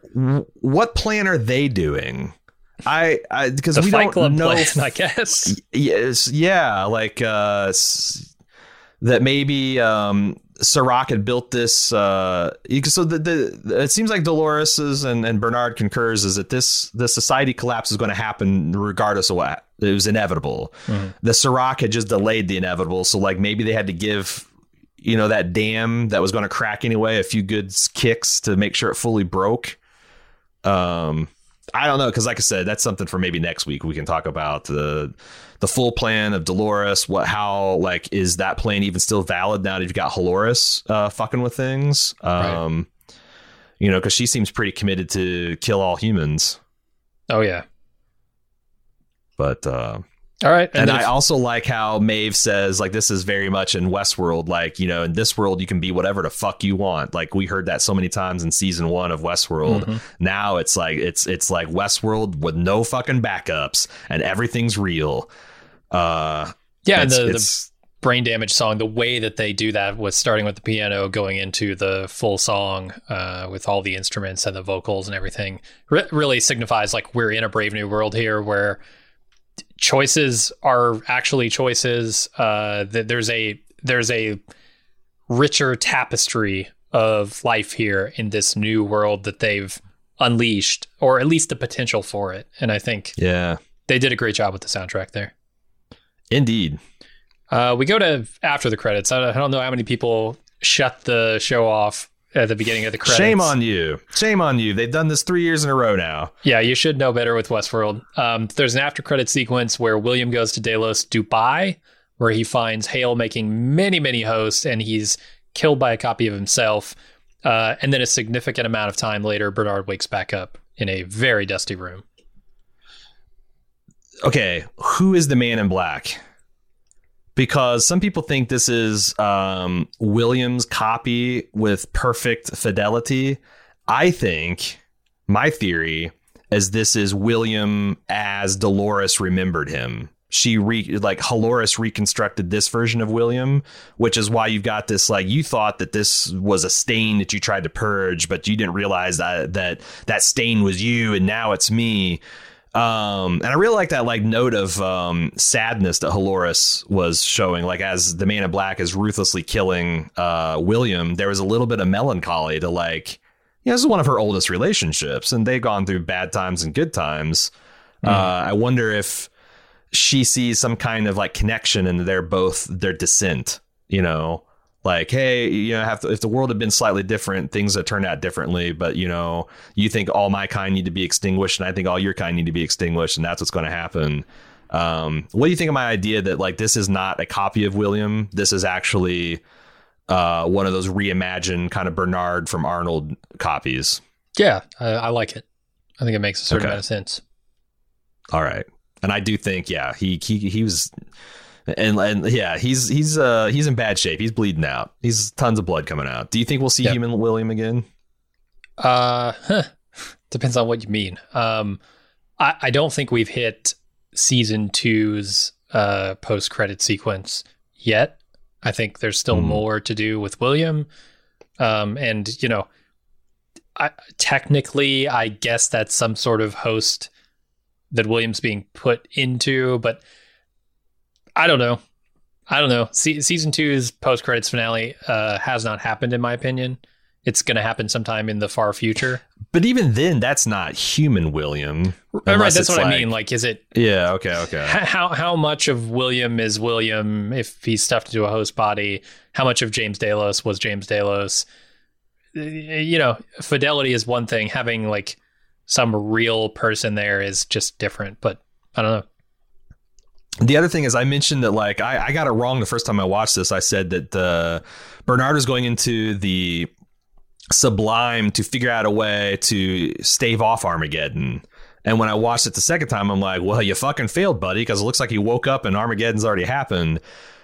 But he actually said what he's going in there is to find what happens next. There was no way. There is no hope to stave off this destruction. It's the only question is, how do we move forward and rebuild after this thing happens? Mm-hmm. So I just wanted to, put that out there and own up to me misreading what the intentions were on the first show. And I guess I wanted to one more time before we get to the end of this season talk about that free energy principle that we were a little bit of feedback too. Yeah, Friston, is that his name? The scientist or philosopher scientist.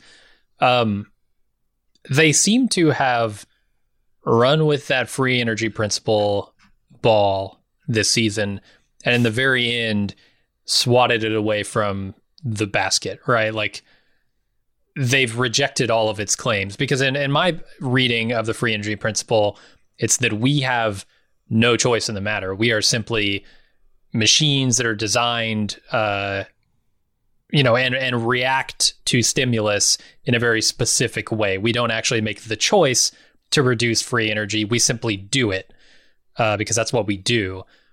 This show has said, no, we actually have a choice, and we don't necessarily have to abide by those principles. Well, the way I understand the free energy principle is that you seek to just reduce the disparity between your expectations and what's actually happening. And you could argue that Caleb was doing that his expectation was if he worked hard and bettered himself, that he would have a better life. But that feedback loop was not happening because Robo-Hobo was actually calling the shots.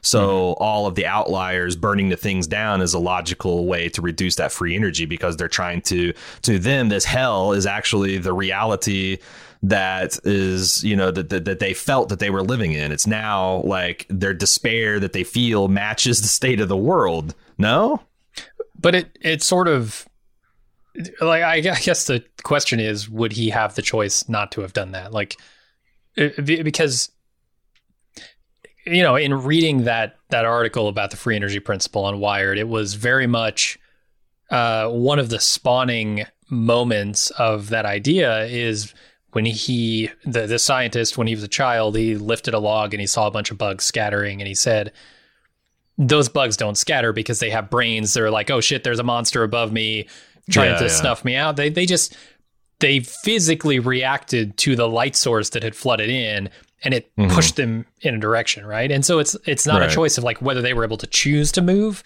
It's just that that's what they do, and so they did it. That's kind of the mode I was operating under with my thinking on the free energy principle. And maybe I'm wrong in that. Maybe I shouldn't give that particular genesis so much credence, but I do. So I think what you're saying is, the Dolores implied that he had a choice.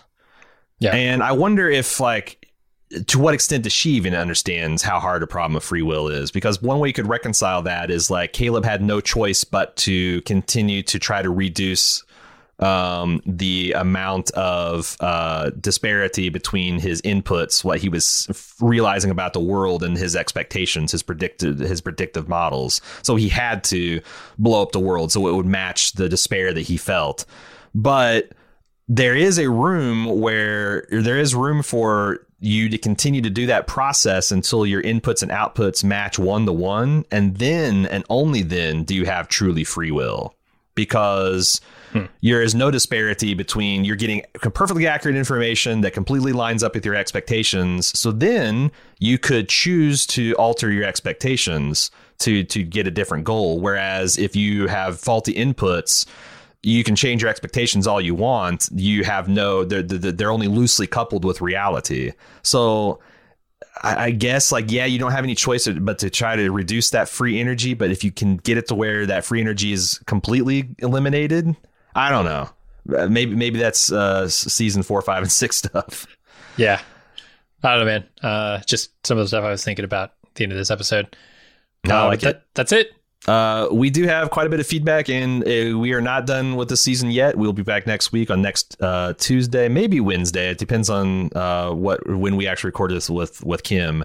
But let's say you have until Tuesday morning ish Eastern Standard Time to get in your feedback for next week, which is going to be looking back at season 3, looking ahead to season 4. We're going to have a special guest, Kim Renfro from Insider, on with us. You can send feedback for that to westworld@baldmove.com. And let's get to the batch of feedback for this week. First up, Rob says, I don't understand why anyone would leave Solomon powered on. The risk of it escaping is just so great that they have an EMP set up to prevent it from escaping. Wouldn't powering it down be the logical solution? It seems like either Solomon is doing the reprogramming of the outlier loops while they're in cryo sleep, or Solomon is the AI giving direction to the world and Rehoboam is the AI that executes that vision. I'm not sure Joy and Nolan have set up either sufficiently, though. Am I missing something? Yeah, I think you're missing something, that they wanted to have a cool episode where they went in and talked with Solomon, and they just needed him to be on.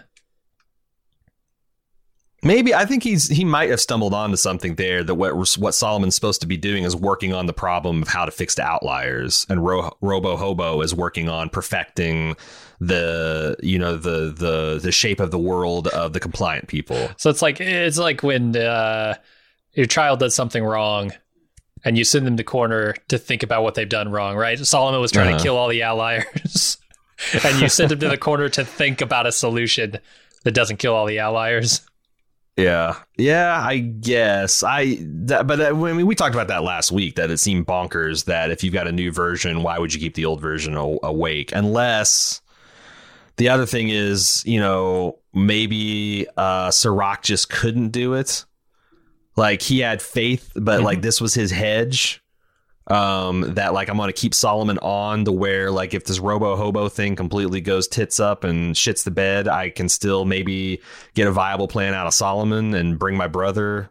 I don't know. That's a lot of pulling shit out of my ass that's not in evidence on the screen, but we'll see. Because the other thing is, I don't think Solomon has been wiped out or destroyed. Nope. I think, he's got the emergency backup power. Like, none of the other robots' marbles were irreparably broken.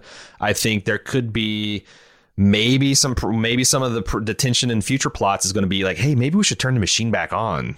We got one. Yeah, because Serac isn't dead at the end of this either. So I think he's dying, though. Like, it seemed like if he doesn't get medical help immediately, that he's going to die. And now that Robo Hobo's not there to pull the strings, that's not going to happen. But He's in better shape than the Man in Black, or than William, rather. To take his good hand and get his Rico app out and hire somebody to come help him. Because right, Jesus. Yeah, man. Come get me, patch me up. Yeah. Caitlin says, before the finale, I've been remote binge watching season 1 and season 2 with friends who are new to the show for a virtual group finale watch, and I think there's something really interesting about the conversations Dolores has with Teddy about her cattle versus what her plan now for humanity may be. Specifically, I was thinking about the Judas steer. Could this be Caleb? And the rest that will follow wherever you make that one go, versus her urging Caleb last episode to step up and lead. If the analogy holds, Dolores also mentions that if the cattle were being brought to slaughter, it would help to hold Bernard's prediction of Dolores using Caleb to lead humanity to its demise. This is where I still am leaving the possibility open that Dolores is evil. Okay. Because, I mean, I don't know, because like that's last season, and maybe she had the plan for the Judas steer. I do think the Judas steer had a lot of fulfillment last season with like the last ride of Clementine. Mm-hmm. So I do think that we don't have to look for a greater fulfillment of that, because it already did kind of come true last season. But yeah, picking one cow to prop up and have the others follow to their slaughter is also pretty on the nose of what a plain reading of what happened in this episode. The only reason we think otherwise is because Dolores said so, and Maeve and Bernard buy it. Sure. That's the only frame in which Dolores' actions aren't evil.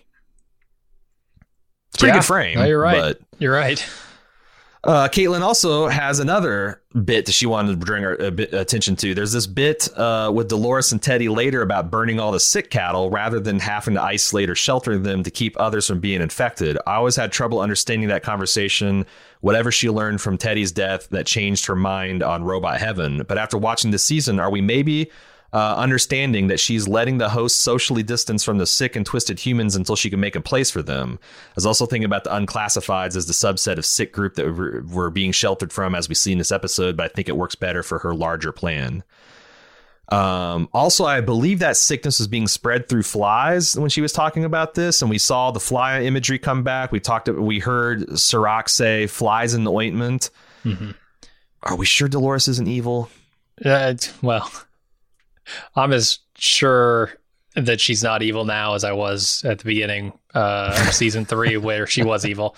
So, yeah. But yeah, it seems like more like that's Serac's plan, right? Like, you know, these flies in the ointment, or, you know, his brother's plan, which is to just burn them all, versus his plan to shelter the ones that are sick, keep them isolated until they get better. Yeah, I guess you make an assumption that the outliers are, for whatever reason, more hardy or able to survive, and the compliant, the G-class people are not. But like, I don't think that's necessarily true. I think you're just kicking the legs out underneath the table of society, and you are going to be surprised, like, you know, who survives. Probably some outliers, probably some G-class, and probably members of both going to be dying. So it's not like separating the wheat from the chaff as so much as it is just, you know, returning the choice to humanity, getting them off their loops. And like Bernard says, you know, our world had to burn for us to be free. The human world apparently is no different. Interesting stuff, though, Caitlin. Thanks for sending that in. Chris says, as a sysadmin, this episode really underscores the importance of physical security and a good disaster recovery strategy. How do you build Robo-Hobo in one of the most geologically active areas in the world? You have it fully open to where kids in a school group can be within arm's reach of touching it. You have an unsecured terminal where apparently you can just throw a soldier can throw a USB stick in there and overwrite the entire programming. All fair questions, none of which I have good answers to.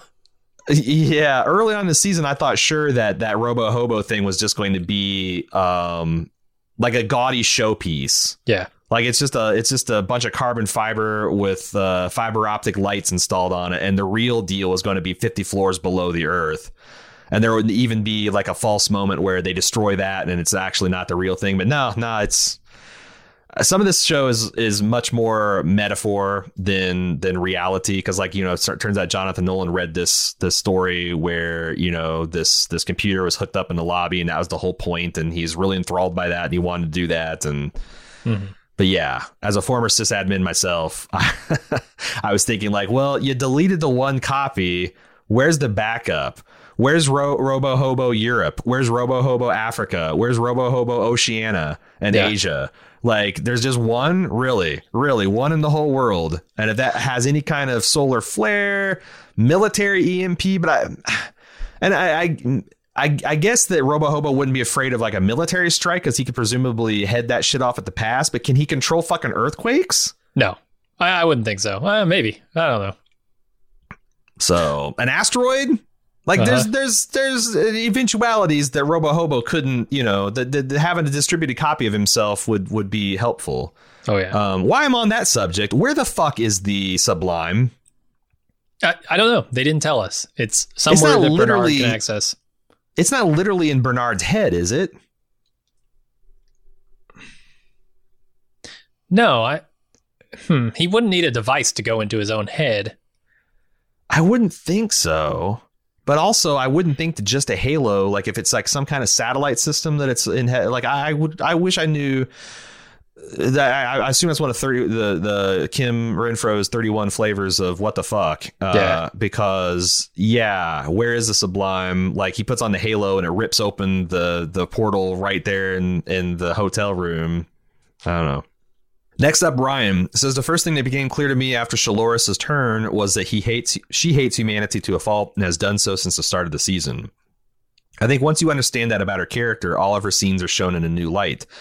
The struggle between her and Dolores has been that ultimately Dolores now intends to save humanity as well as her own kind and to build a new world, with Caleb and Maeve being forerunners and Bernard keeping the access to the trove of the other hosts. Dolores was chosen to impersonate Charlotte, and it's clear through the entire seasons that the environment is not inducive to someone with a hatred to humans. Look at all the people she's interacting with: extremely rich, power hungry board members, a pedophile, Serac and his goons as well, all while being told to emulate Charlotte, a pretty terrible human being to begin with. Her one sliver of hope is the family she's been stuck with, and it's her family where we see the beauty side of Dolores come out. It's been depicted time and time again that Dolores as a construct is two-faced, and her original Dolores personality and her Wyatt side, and these two struggle all the time. Through Dolores' family, we see the Dolores side finally start to surface, yet when these family members are taken away by Serac, that side of Dolores burns with them. So to her motivations, she can't team up with Serac because he's human and he killed her family. Dolores wanted her to die for a cause she no longer believes in, so she no longer wants to work with her. It's a three-way standoff for the future between Serac, the human-only side, Dolores, the human-robot side, and now Dolores, the robot-only side. And now that Serac is probably dead, it's mostly between human-robot future and a robot-only future. Yeah, especially with William dying. He was the other forerunner for that. Yeah. Yeah, I don't know about her.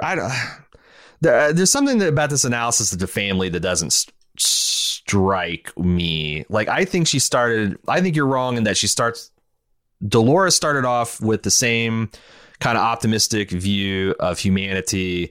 And there's a little bit of fake it till you make it. And that inhabiting Charlotte led her away from that path. And then her family being destroyed killed it permanently. And being betrayed by Dolores as well, yeah. Yeah, arguably betrayed. But again, sure. I also don't understand. That's the other thing I don't understand, but why there is a special nature of the relationship between her and Dolores and Charlotte. Maybe that explains why there's two copies of Hale. Because, that's another one of those 31 unanswered questions. Why was there two copies of Hale's body made? The first time did she go completely nuts in that first body? Maybe. And it was rejected. So because Holoris seemed the least stable. Like, none of the other Dolores copies seem conflicted at all, or even slightly insane. Whereas Holoris was deeply disturbed at the beginning of the season. Yeah, I guess it's worth noting that the only other one who goes into a human body is Connell's, right? But that host doesn't seem to mind at all. But he's really also just going into Hale. He was like the most newborn of all the pearls, right? He's a fresh split from Dolores. Potentially true, yeah. So maybe he didn't have time to be unstable. Because Dolores, he's in Lawrence's body. Right. He's a host too. Well, but it's Dolores. Yeah. Right. It's Dolores, but in a former host body. I don't know. I'm just trying to make connections that maybe are intentional, maybe are not. No, there's some stuff I agree. There's a little bit of fuzzy stuff in there. But I don't know. I do feel like there is. That is one of the unexplained thing why Dolores was so unstable and unhinged. We'll see. I think they're maybe trying to draw a line between her and William, because William started off all right and then got skewed by his experiences in Westworld. Maybe Dolores is the tale of a host that was mostly all right and got skewed by her experiences in the real world. Hmm. Yeah, that's some stuff they can explore. Obviously, Dolores is going to be the head villain from here on out, so there'll be lots of room to explore her motivations in future seasons. Alexandra, I was trying to do a quick inventory on whether Dolores could be possibly dead, and was then thinking about the status of the various clone pearls. Hale's corrupted, Connell's is destroyed, Lawrence is probably or is irrelevant apparently. I don't know about irrelevant. We just don't know much about him. Right. Yeah. And Musashi is... Wait, where the fuck is Musashi? Last time we saw him, Maeve was carrying his decapitated head. Are we to assume that she didn't bring this back to Serac? Or did the interrogation information happen off screen? Is there a Dolores clone pearl in Insight or in Maeve's pocket? my understanding is that the Holoris has the Connell, the Connell's pearl and the Musashi pearl, because she mentioned when she first taunted Dolores that like, you can explain your failures to their face later on. So I think now I don't know why Maeve would bring that to her. Yeah, that's the question. But that's my understanding. That's, I guess, another one of the 31 unanswered questions. Yeah, I'd have to go back and look. I really don't remember. I wish they'd brought back the Where's My Mind cover from season 1 for the closing scene of Maeve and Caleb. It's already serving Fight Club vibes. You might as well go all in. Yeah, like I said, it's debatable, but the Brain Damage is a pretty good track, too. And thanks for your awesome covers this season. Haven't watched The Walking Dead since Maggie became mayor of a small town, but 100% will be turning into your quarantine coverage, and I'm excited to take that journey with you. Us too. Nice. That's coming in June. Watching Dead on iTunes. We're gonna do a quarantine a summer bummer rewatch of season 9, The Walking Dead. Nick, can we just assume that we won't be seeing Jeffrey Wright next season since he'll be the Sublime until the far future? I think that what if the entirety of next season happens in the far future? Like, yeah. You could flip that in its head and say, will we ever see Caleb again, since he's a mortal man? Right. And unlikely to survive the robot apocalypse. Like, mm-hmm. I don't know. I really don't know. Because the thing is, I've said that one thing I'm really afraid of is season 4 will just be season 2 on the human side. I really don't want to see that. I think that would be very boring. Okay, because season 2 wasn't that great. Season 4 is season 1 on the human side, where the timelines, well, on the real world side, where the timelines are such that we think we're seeing things with Bernard and we think we're seeing things with Caleb that all line up, but eventually we realize that they're operating in completely different time periods. I don't think that can literally happen because we know Bernard's in the future now, but like, I would say look for season 4 to maybe get back to the timeline stuff, because you could do this sort of split story. And I don't know if they're going to be as tricky with it. I don't know if they're going to play it straight. Like, we're in the past here, we're in the future here, and we're making points with those. We're playing with those tools and making points with it. But like, you could definitely see a split sort of timeline between these two. Yeah. Yeah, I mean, I have no idea what to expect. I would be delighted that if we're 100 years into the future, I'd be kind of interested. I mean, it would suck to only have Aaron Paul for one season, I guess. That's the danger of like jumping forward that far in the future. But especially like, when they're honestly setting him up as the leader, right? Like, you can't install him as a leader and then just discard him. Unless they work out the human brain transfer, but I don't know. Yeah. And you know what? Yeah, I don't know. Like, are you down for like a Terminator Genesis? Because that's what it'll be essentially, like with him being a John Connor. Yeah. Here's the secret. I haven't seen Terminator Genesis. I haven't either. But like you've seen the first like couple of minutes of Terminator 1 and 2. And that's essentially it. So okay.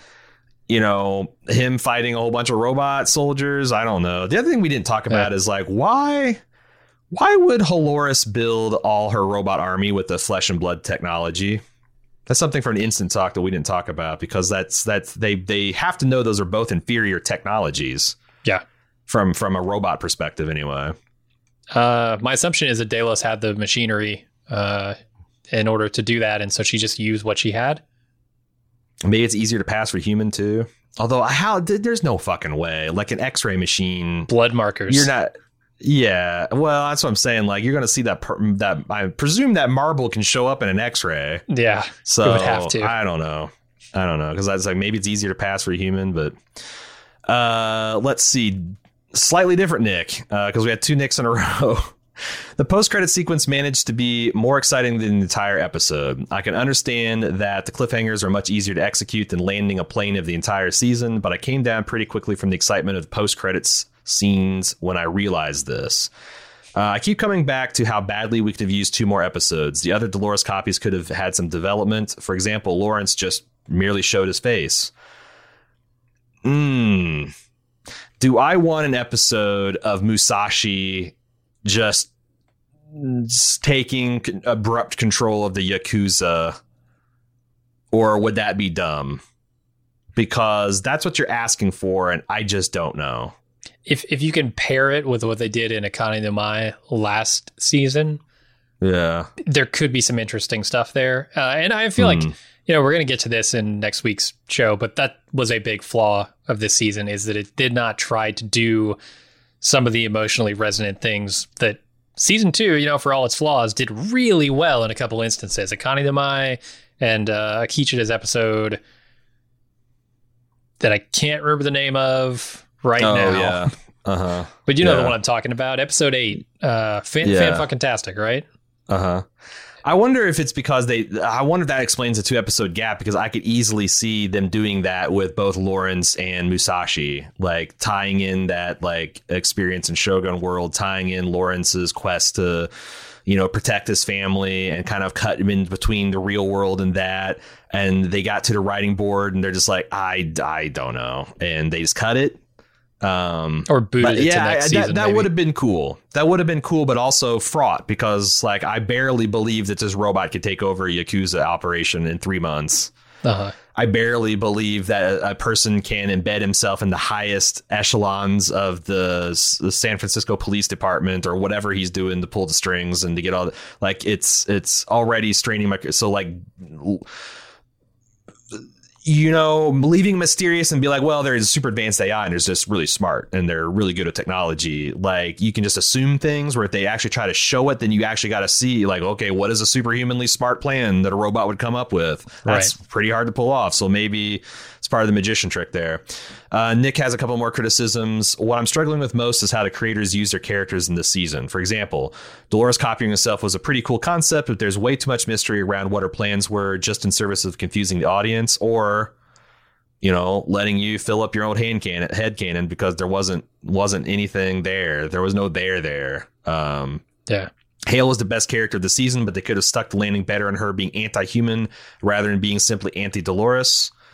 But there again, you know, as you yourself point out, like they were trying to also tell the story of her falling in love with humans. So that's a tightrope walk for sure. Felt that Maeve was underutilized and her motivations didn't make sense.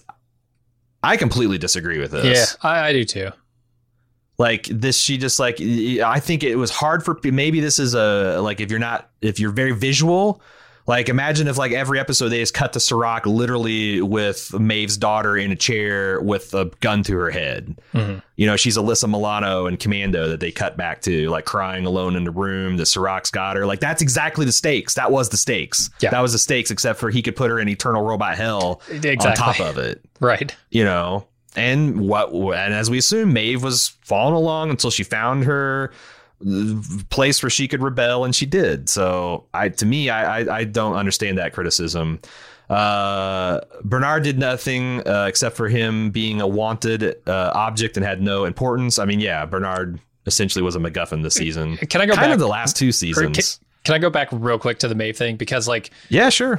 They sort of undercut that whole plot in the final episode where she just wills herself to break the leash that Serac has over her. You know, like he's got this switch that turns her off, and suddenly it doesn't because she wills it not to. And she could have done that at any time, obviously. Yeah. And she could have just joined Dolores, who has the keys to her daughter's kingdom. So like they really undercut Maeve in that final act of this thing. And I understood Maeve's motivations going through until they showed that those motivations were based on something she could have broken off the leash of at any time.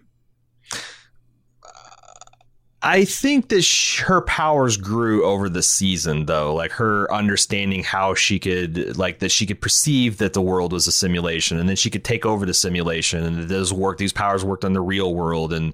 But those were all things that she had to learn. So like, yeah, but we see a shot of her early on walking through a city, just affecting everything, right? Like, it's, yeah, lights and stuff. But like, you know, she also couldn't hear Serac whispering to Rehoboam the entire time. She couldn't override that cutoff switch. So like being able to level up in that way, I mean, that's pretty standard hero's journey stuff. Oh yeah. Like, you know, Luke couldn't target the Death Star's fucking exhaust port in Act 1 of Star Wars either. But, you know, I guess I just wish they weren't doing it with every character all the time. Like Bernard suddenly knows that Dolores is gone somehow.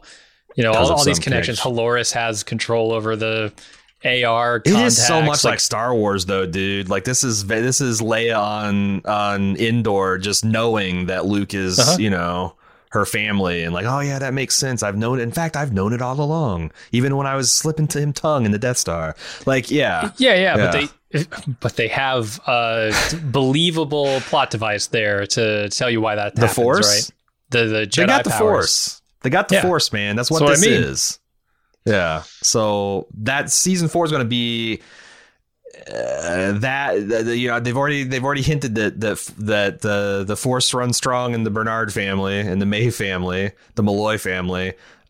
So I think all of them are going to get that. I don't know. I can't imagine like how fucking crazy Matrix Akira this is going to get. Stubbs is mediocre comic relief, and any plans for action are destroyed by his real life injury. Fair. That's fair. Caleb was decent, but his story also served some obvious reveals. But I don't know, man. I think these obvious reveals were in service of giving you something to figure out so that you didn't spend too much time thinking about the real mystery, right? I mean, I guess I'd like to know what the obvious reveals that they're referring to are. The fact that he was, actually a soldier, and that, he shot Francis. And, we talked about those reveals kind of like being somewhat obvious, but... Yeah. I don't know. Not sure how I feel about that. The other thing is like, this is also hindsight from people that, the type of people that watch Westworld, read the articles, get on Reddit, listen to podcasts, like, obvious reveals. Like if you made this show for only the Reddit people, it would be incomprehensible to 90% of the population. So then finally, all that being said, I'm still excited for the show, and hope that we get more of this in less than 3 years from now. It feels like Nolan and Joy are restricted due to resources and HBO oversight, but season 3 might mostly function as setup for a better quality season 4. Although you could essentially say that about every season of Westworld thus far. Like, sure, if everything feels a little bit like prologue to get to the fucking story they actually wanted to tell. Well, I mean, they're telling a very big story. That is true. I don't begrudge them making things feel like they're building, because that's what a big story has to do. To make a huge snowman, you got to start with a little snowball and roll it up. Right. Let's see. KCS. Something I found interesting that I haven't seen discussed is the specific choices of host bodies that Dolores intended for her copies. In particular, the fact that she chose 2 humans, Charlotte and Connell's, and 2 hosts, Musashi and Lawrence. This could be a factor when considering why Dolores was able to evolve behind her base Dolores state and rebel against Dolores when the other copies stayed loyal to their cause. The show established early on that the human Connells was very loyal, serving the Dempsey family for many, many years. So if it works the way the show insinuates, that the host begins to merge with that of the person whose body they inhabit, it would make sense that the Connells Dolores would stay loyal in the same way that the human Connells was loyal. Meanwhile, for the other 2, they were always hosts to begin with, who, like all hosts, were based off the original Dolores as stated in the finale, so there'd be no reason for them to evolve towards something else. The concept of a host evolving towards a person of the body they inhabit is something I struggle to wrap my head around. Agreed. Mm-hmm. But it feels like a concept of human host hybrids is a direction the show continues to lean towards as we get to the later seasons. We see the host testing the concepts of the Man in Black's fidelity in the season 2 post-credit scene. And now in season 3, we see the death of the human Man in Black along with the birth of his host version. How do we think this brain ball inside the host version of Man in Black was created? Is the brain ball a copy based on the original Dolores model in the same way Dolores explains the Maeve in this episode? Or did she use the William data captured during his experiences in the park to help achieve fidelity? Or, as I speculate, she just remembers him. Yeah, could be. I don't know the answer to that, but you're essentially expressing the thing that the connections I was trying to make earlier, but didn't quite do it. You're expressing them much more, plainly. So yeah, and it honestly doesn't make sense that you put a robot brain into a organically constructed body and it influences them. Now I do think playing a role, because I do believe, like, if you want to be, if you're insecure and not confident, the best way to get that is to pick a role model that you think is confident and secure and act like them. like the fake it till you make it. Mm-hmm. It's not easy. And it's fraught with peril, but that's the only way that works. So I think that, like, if you start off with Dolores and you force her to play a role, to fit into the society, that would fundamentally start to change, change who she is as a person. And I think that's what they're going with, rather than just like, oh God, I'm in a Charlotte shaped body now, so I'm kind of sort of banally evil. I just wish they would have expressed it differently in the show, because I definitely came away with that impression. Agreed. Yeah, agreed. But they didn't. I mean, That's the danger of show not tell storytelling. Like, they could have spent 5 minutes making that all explicit, but they were showing it, so then it's open to people's interpretations. But they did make it somewhat explicit in the opposite direction. They, like, how Chaloris at some point is like, this body, I feel like it's doing whatever it's doing to me, and she specifically says it's the body, and I'm like, yeah, I guess. But that's strange. Her trying to. Because like the hosts aren't aware of their body and their brain in like a binary, like they're not like the Terminator, where there's like a schematic of their body and they can see like, oh, my servo here is fucked up. It's like they feel pain and they have the perceptions and they're like maybe smarter than a human, but they don't, like they can die, they can feel pain. Like there's a little bit of a disconnect mind body than you would expect from an artificial creature. So like maybe she's just trying to explain what's happening to her psychologically in a way that makes sense to her. I don't know, because she's super fucking emotionally compromised. I still don't understand exactly why she went batshit so much and why she stopped. Like she fucking carved her body up proper, and then just stopped after a good cuddle sesh with Dolores. Okay. Leah says, please do a final tally of where all the host marbles are at season's end. I'm sure you will if you have any time. Why the fuck was Bernard in that meat processing plant? I think so. You got Lawrence. Lawrence has got one copy. You got Dolores Prime, who was erased and gone. Like, I think she's gone. I don't think we'll see Evan Rachel Wood as a main cast character, maybe as flashbacks and stuff, but I don't expect to see her a lot next season.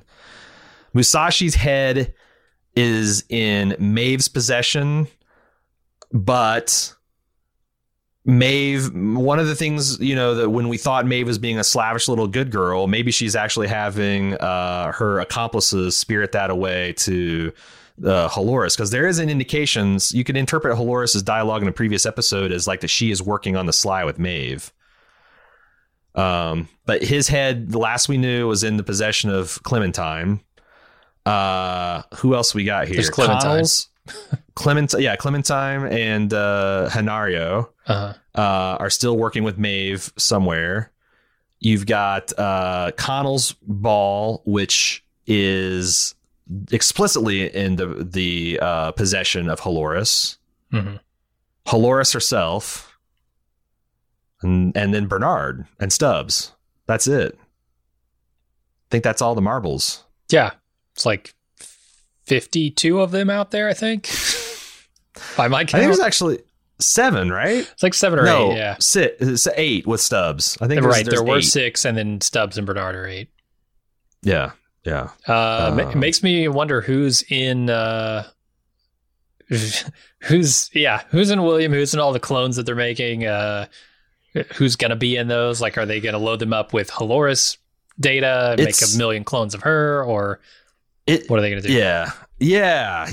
I'm assuming she's just going to make clones of herself with the same rationalization that Dolores Prime did. Why Bernard spent 3 months in a meatpacking plant is your fucking guess as good as mine. I guess he didn't trust himself. Like, so here's my shot at it.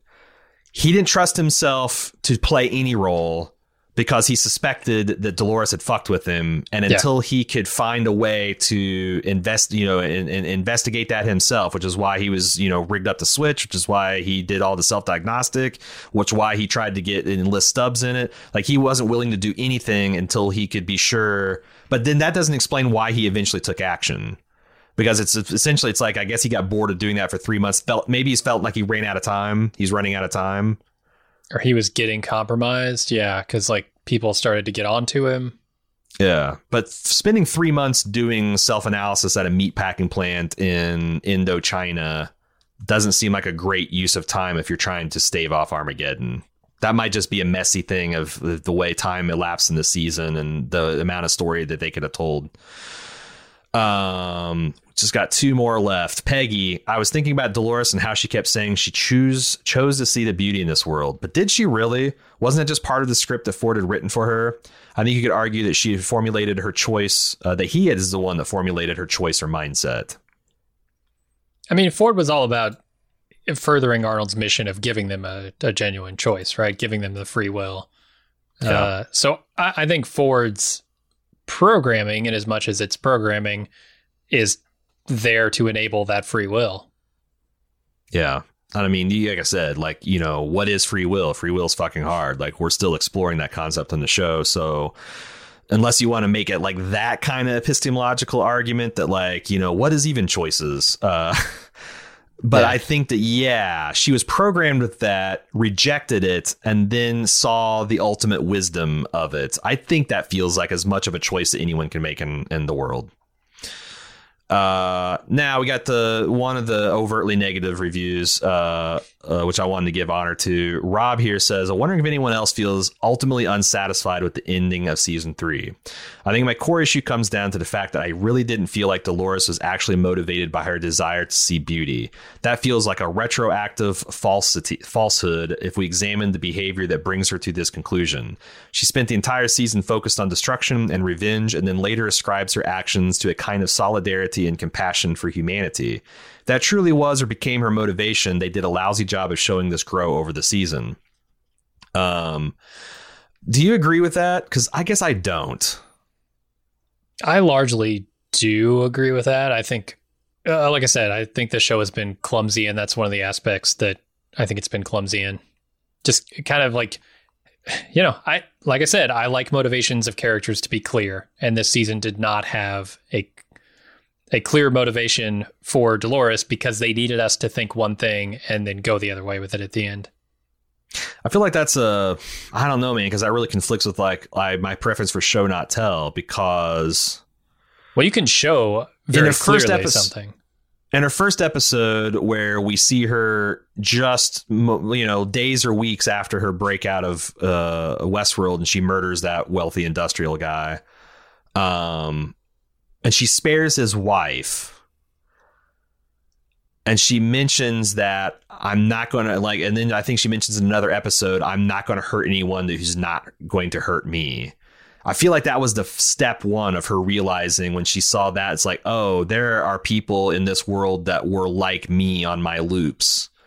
And then from there, it was like I'm inventing this progression, but that was the first step. And then you kind of extrapolate that through, you know, all the things you see her do this season. I think that's something. And then they flash forward and we see her 3 months from now, and she's got the well-developed plan. She's used her memories of, you know, interactions with Caleb, and her being able to access this Delos and Insight data to find out, you know, him and where he's at, and make this cornerstone plan with him. It's very show not tell, but the risk of that is people can get the wrong idea, or people can get confused and lost along the way. And well, again, I can't swear that I'm right. No, I think you're correct in your assessment of that early scene. What I think annoys me about this storytelling is that every time Caleb asked how many people are going to have to die for this goal, where does it stop? Where does it end? Like, Dolores never fucking answers him. Dolores always tells him, like, oh, look out at the countryside. Don't think about that. Like, you're going to be a leader one day of this movement. Every time that happens, where, like, yes, you can show and not tell the first few times, but when you have a character explicitly asking, what is your plan? How am I involved? How many people have to die for this goal? What is your goal? And the character refuses to engage on that topic, I get frustrated. Yeah, it's a little bit like, you know, Morpheus and Neo, where he's kind of like, it's like what Cypher said, if you knew everything you knew now, would you take the blue pill or the red pill? Like, Morpheus doesn't give you all the information you need. He just says, well, you're going to know the truth. Sure. like if Dolores had said in episode 3, well, actually, Caleb, 90% of the human population is going to die. And it's a toss up whether you'll be ultimately replaced by robots or not. If you go down this path, he might have been like, fuck this, blam, blam, blam, blam, everything. But she exposes him to these experiences based on her knowledge of him. And she has intimate knowledge of him. You know, they imply that she's got all this data from Insight that she's used to. She gets him to a point where I think at the end, if, you know, like he made the knowledge of the full, he made the choice of the full knowledge of what Rehoboam thought was going to happen. But would he have done that if she had told him from the beginning? I don't know. So like she morphed him for 8 episodes. It's, I guess it's easy to see that in hindsight, but I guess we're the clumsy part. And I don't know if the show is clumsy or I'm just stupid and didn't pick up on it, but like, I don't think you're stupid. Well, I mean, it would be a fair assessment to say I just didn't pick up on what they were putting down if they were in fact doing that stuff. But like, yeah, to me, it felt like they had this about face at the end where they had, you know, a character who along the way has been questioned over and over again about this plan, refused to say anything about it, and then just reveals it all in the final act. You know, because she's not just being asked by Caleb, she's being asked by Maeve over and over. Like, every single character who interacts with Dolores is asking her, what's your plan? Why are you doing this? How do I fit in? Mm-hmm. I just, it annoys me when characters don't engage on questions that are brought directly to them. Gotcha. Well, I'm going to finish up here with Rob's final 2 paragraphs. I also wonder, looking back, how all the mystery box stuff contributes to the ultimate arc of the story. Could most of these things have happened with a more straightforward narrative? Did guessing whether we were in a simulation or not, and when we weren't, or that time frame we were ultimately in, really matter? For such a smart show that occasionally generally does very good job exploring complex philosophical issues, this season felt a little light on the philosophy and motivation and heavy on the action. That's ultimately like, do you like this style of art? This is the... Yeah.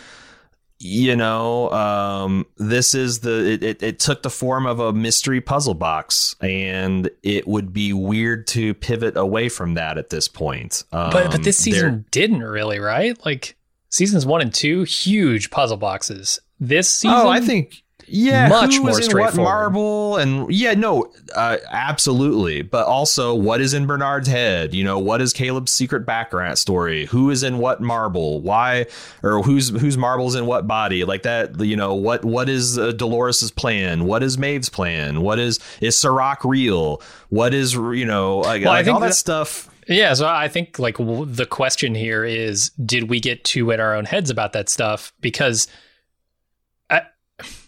I don't know. It's a weird question, because in the first 2 seasons, the show has trained us to look for those discrepancies, look for those things. Yeah. In season 3, they didn't do any of that stuff. And so we were still looking for it, and it wasn't there to be found. So I could see why people would enjoy it less. Well, it's there. It's there in a different way. Yeah, like a very different way. It's there more like in what is the plan versus like when is this happening and where, like who, I don't know, because they make everything pretty explicit throughout the season, except for that character motivation.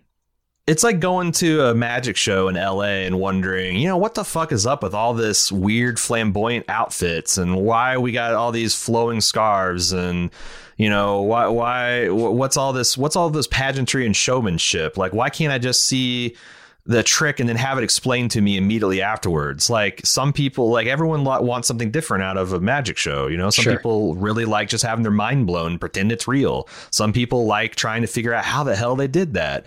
Some people like going home and getting on YouTube and figuring out how they actually did that. So then they can loudly explain to everybody who just wants to enjoy the fucking magic show how it's done and how they're stupid if they think they're being fooled. Like, you know, Westworld's a little bit suffering from that, in that like it's hard to make everyone happy, and any gaps that you see in its storytelling, you then say, what is the least favorite thing that you liked about this show? Oh, it's its action. Oh, it's its characters. Oh, it's the clear, the concise storytelling. And that's, if they just do less of that and more of this other thing, you would like it more, but then someone else would like it less. So for better or worse, they said this at the end of season 2, they're making the exact show that they want to make. And I guess I'd rather them do that and occasionally fail than constantly trying to triangulate to some imaginary audience that then no one can authentically enjoy themselves either. And that's not me making excuses. Sure. I'm just saying, like, these are artists and they're making art, and not everyone's going to get it, you know, and some people are going to get it real hard and real good. And then you might not enjoy some and not relate to some parts of it, and then you'll relate to others. But like, I'm pretty comfortable saying this is not trash, you know, and that's the other thing I keep coming back to. It's like, holy shit. You know, we've been watching a lot of season 1 of Star Trek: The Next Generation, which I unironically worshipped as a child. I would not watch that garbage. Like, I would never get to the season 3 when it finally got quote unquote good. Still pretty trash. But like, you know, we've got an embarrassment of science fiction riches right now with The Expanse, with Westworld, with Devs, with Mr. Robot, with The Leftovers. Holy shit. The last 5 years, like, really hard, crunchy science fiction.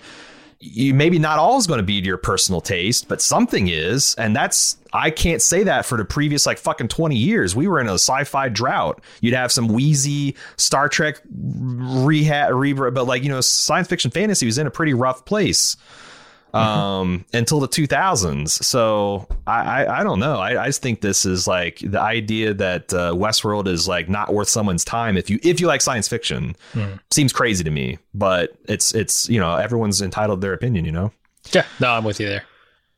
So on that note, if you want more of this, we'll be back Tuesday to talk about, because we did very little like imagining what might happen next year or next season. We're going to be doing a lot of that next week. Please send in your feedback, westworld@baldmove.com, if you have a question for us or Miss Renfro, because she'll be joining us for the entirety of that podcast. We're going to put this season in bed in style. If you're staying with us, we speaking of crazy science fiction, we got Rick and Morty, as we mentioned. We're going to be covering Devs on a club exclusive after hours, off the clock podcast. And then in June, we'll be coming back with just a really good time, which is the Walking Dead season 9. That should be that's a show that is trash, and we treat it as such.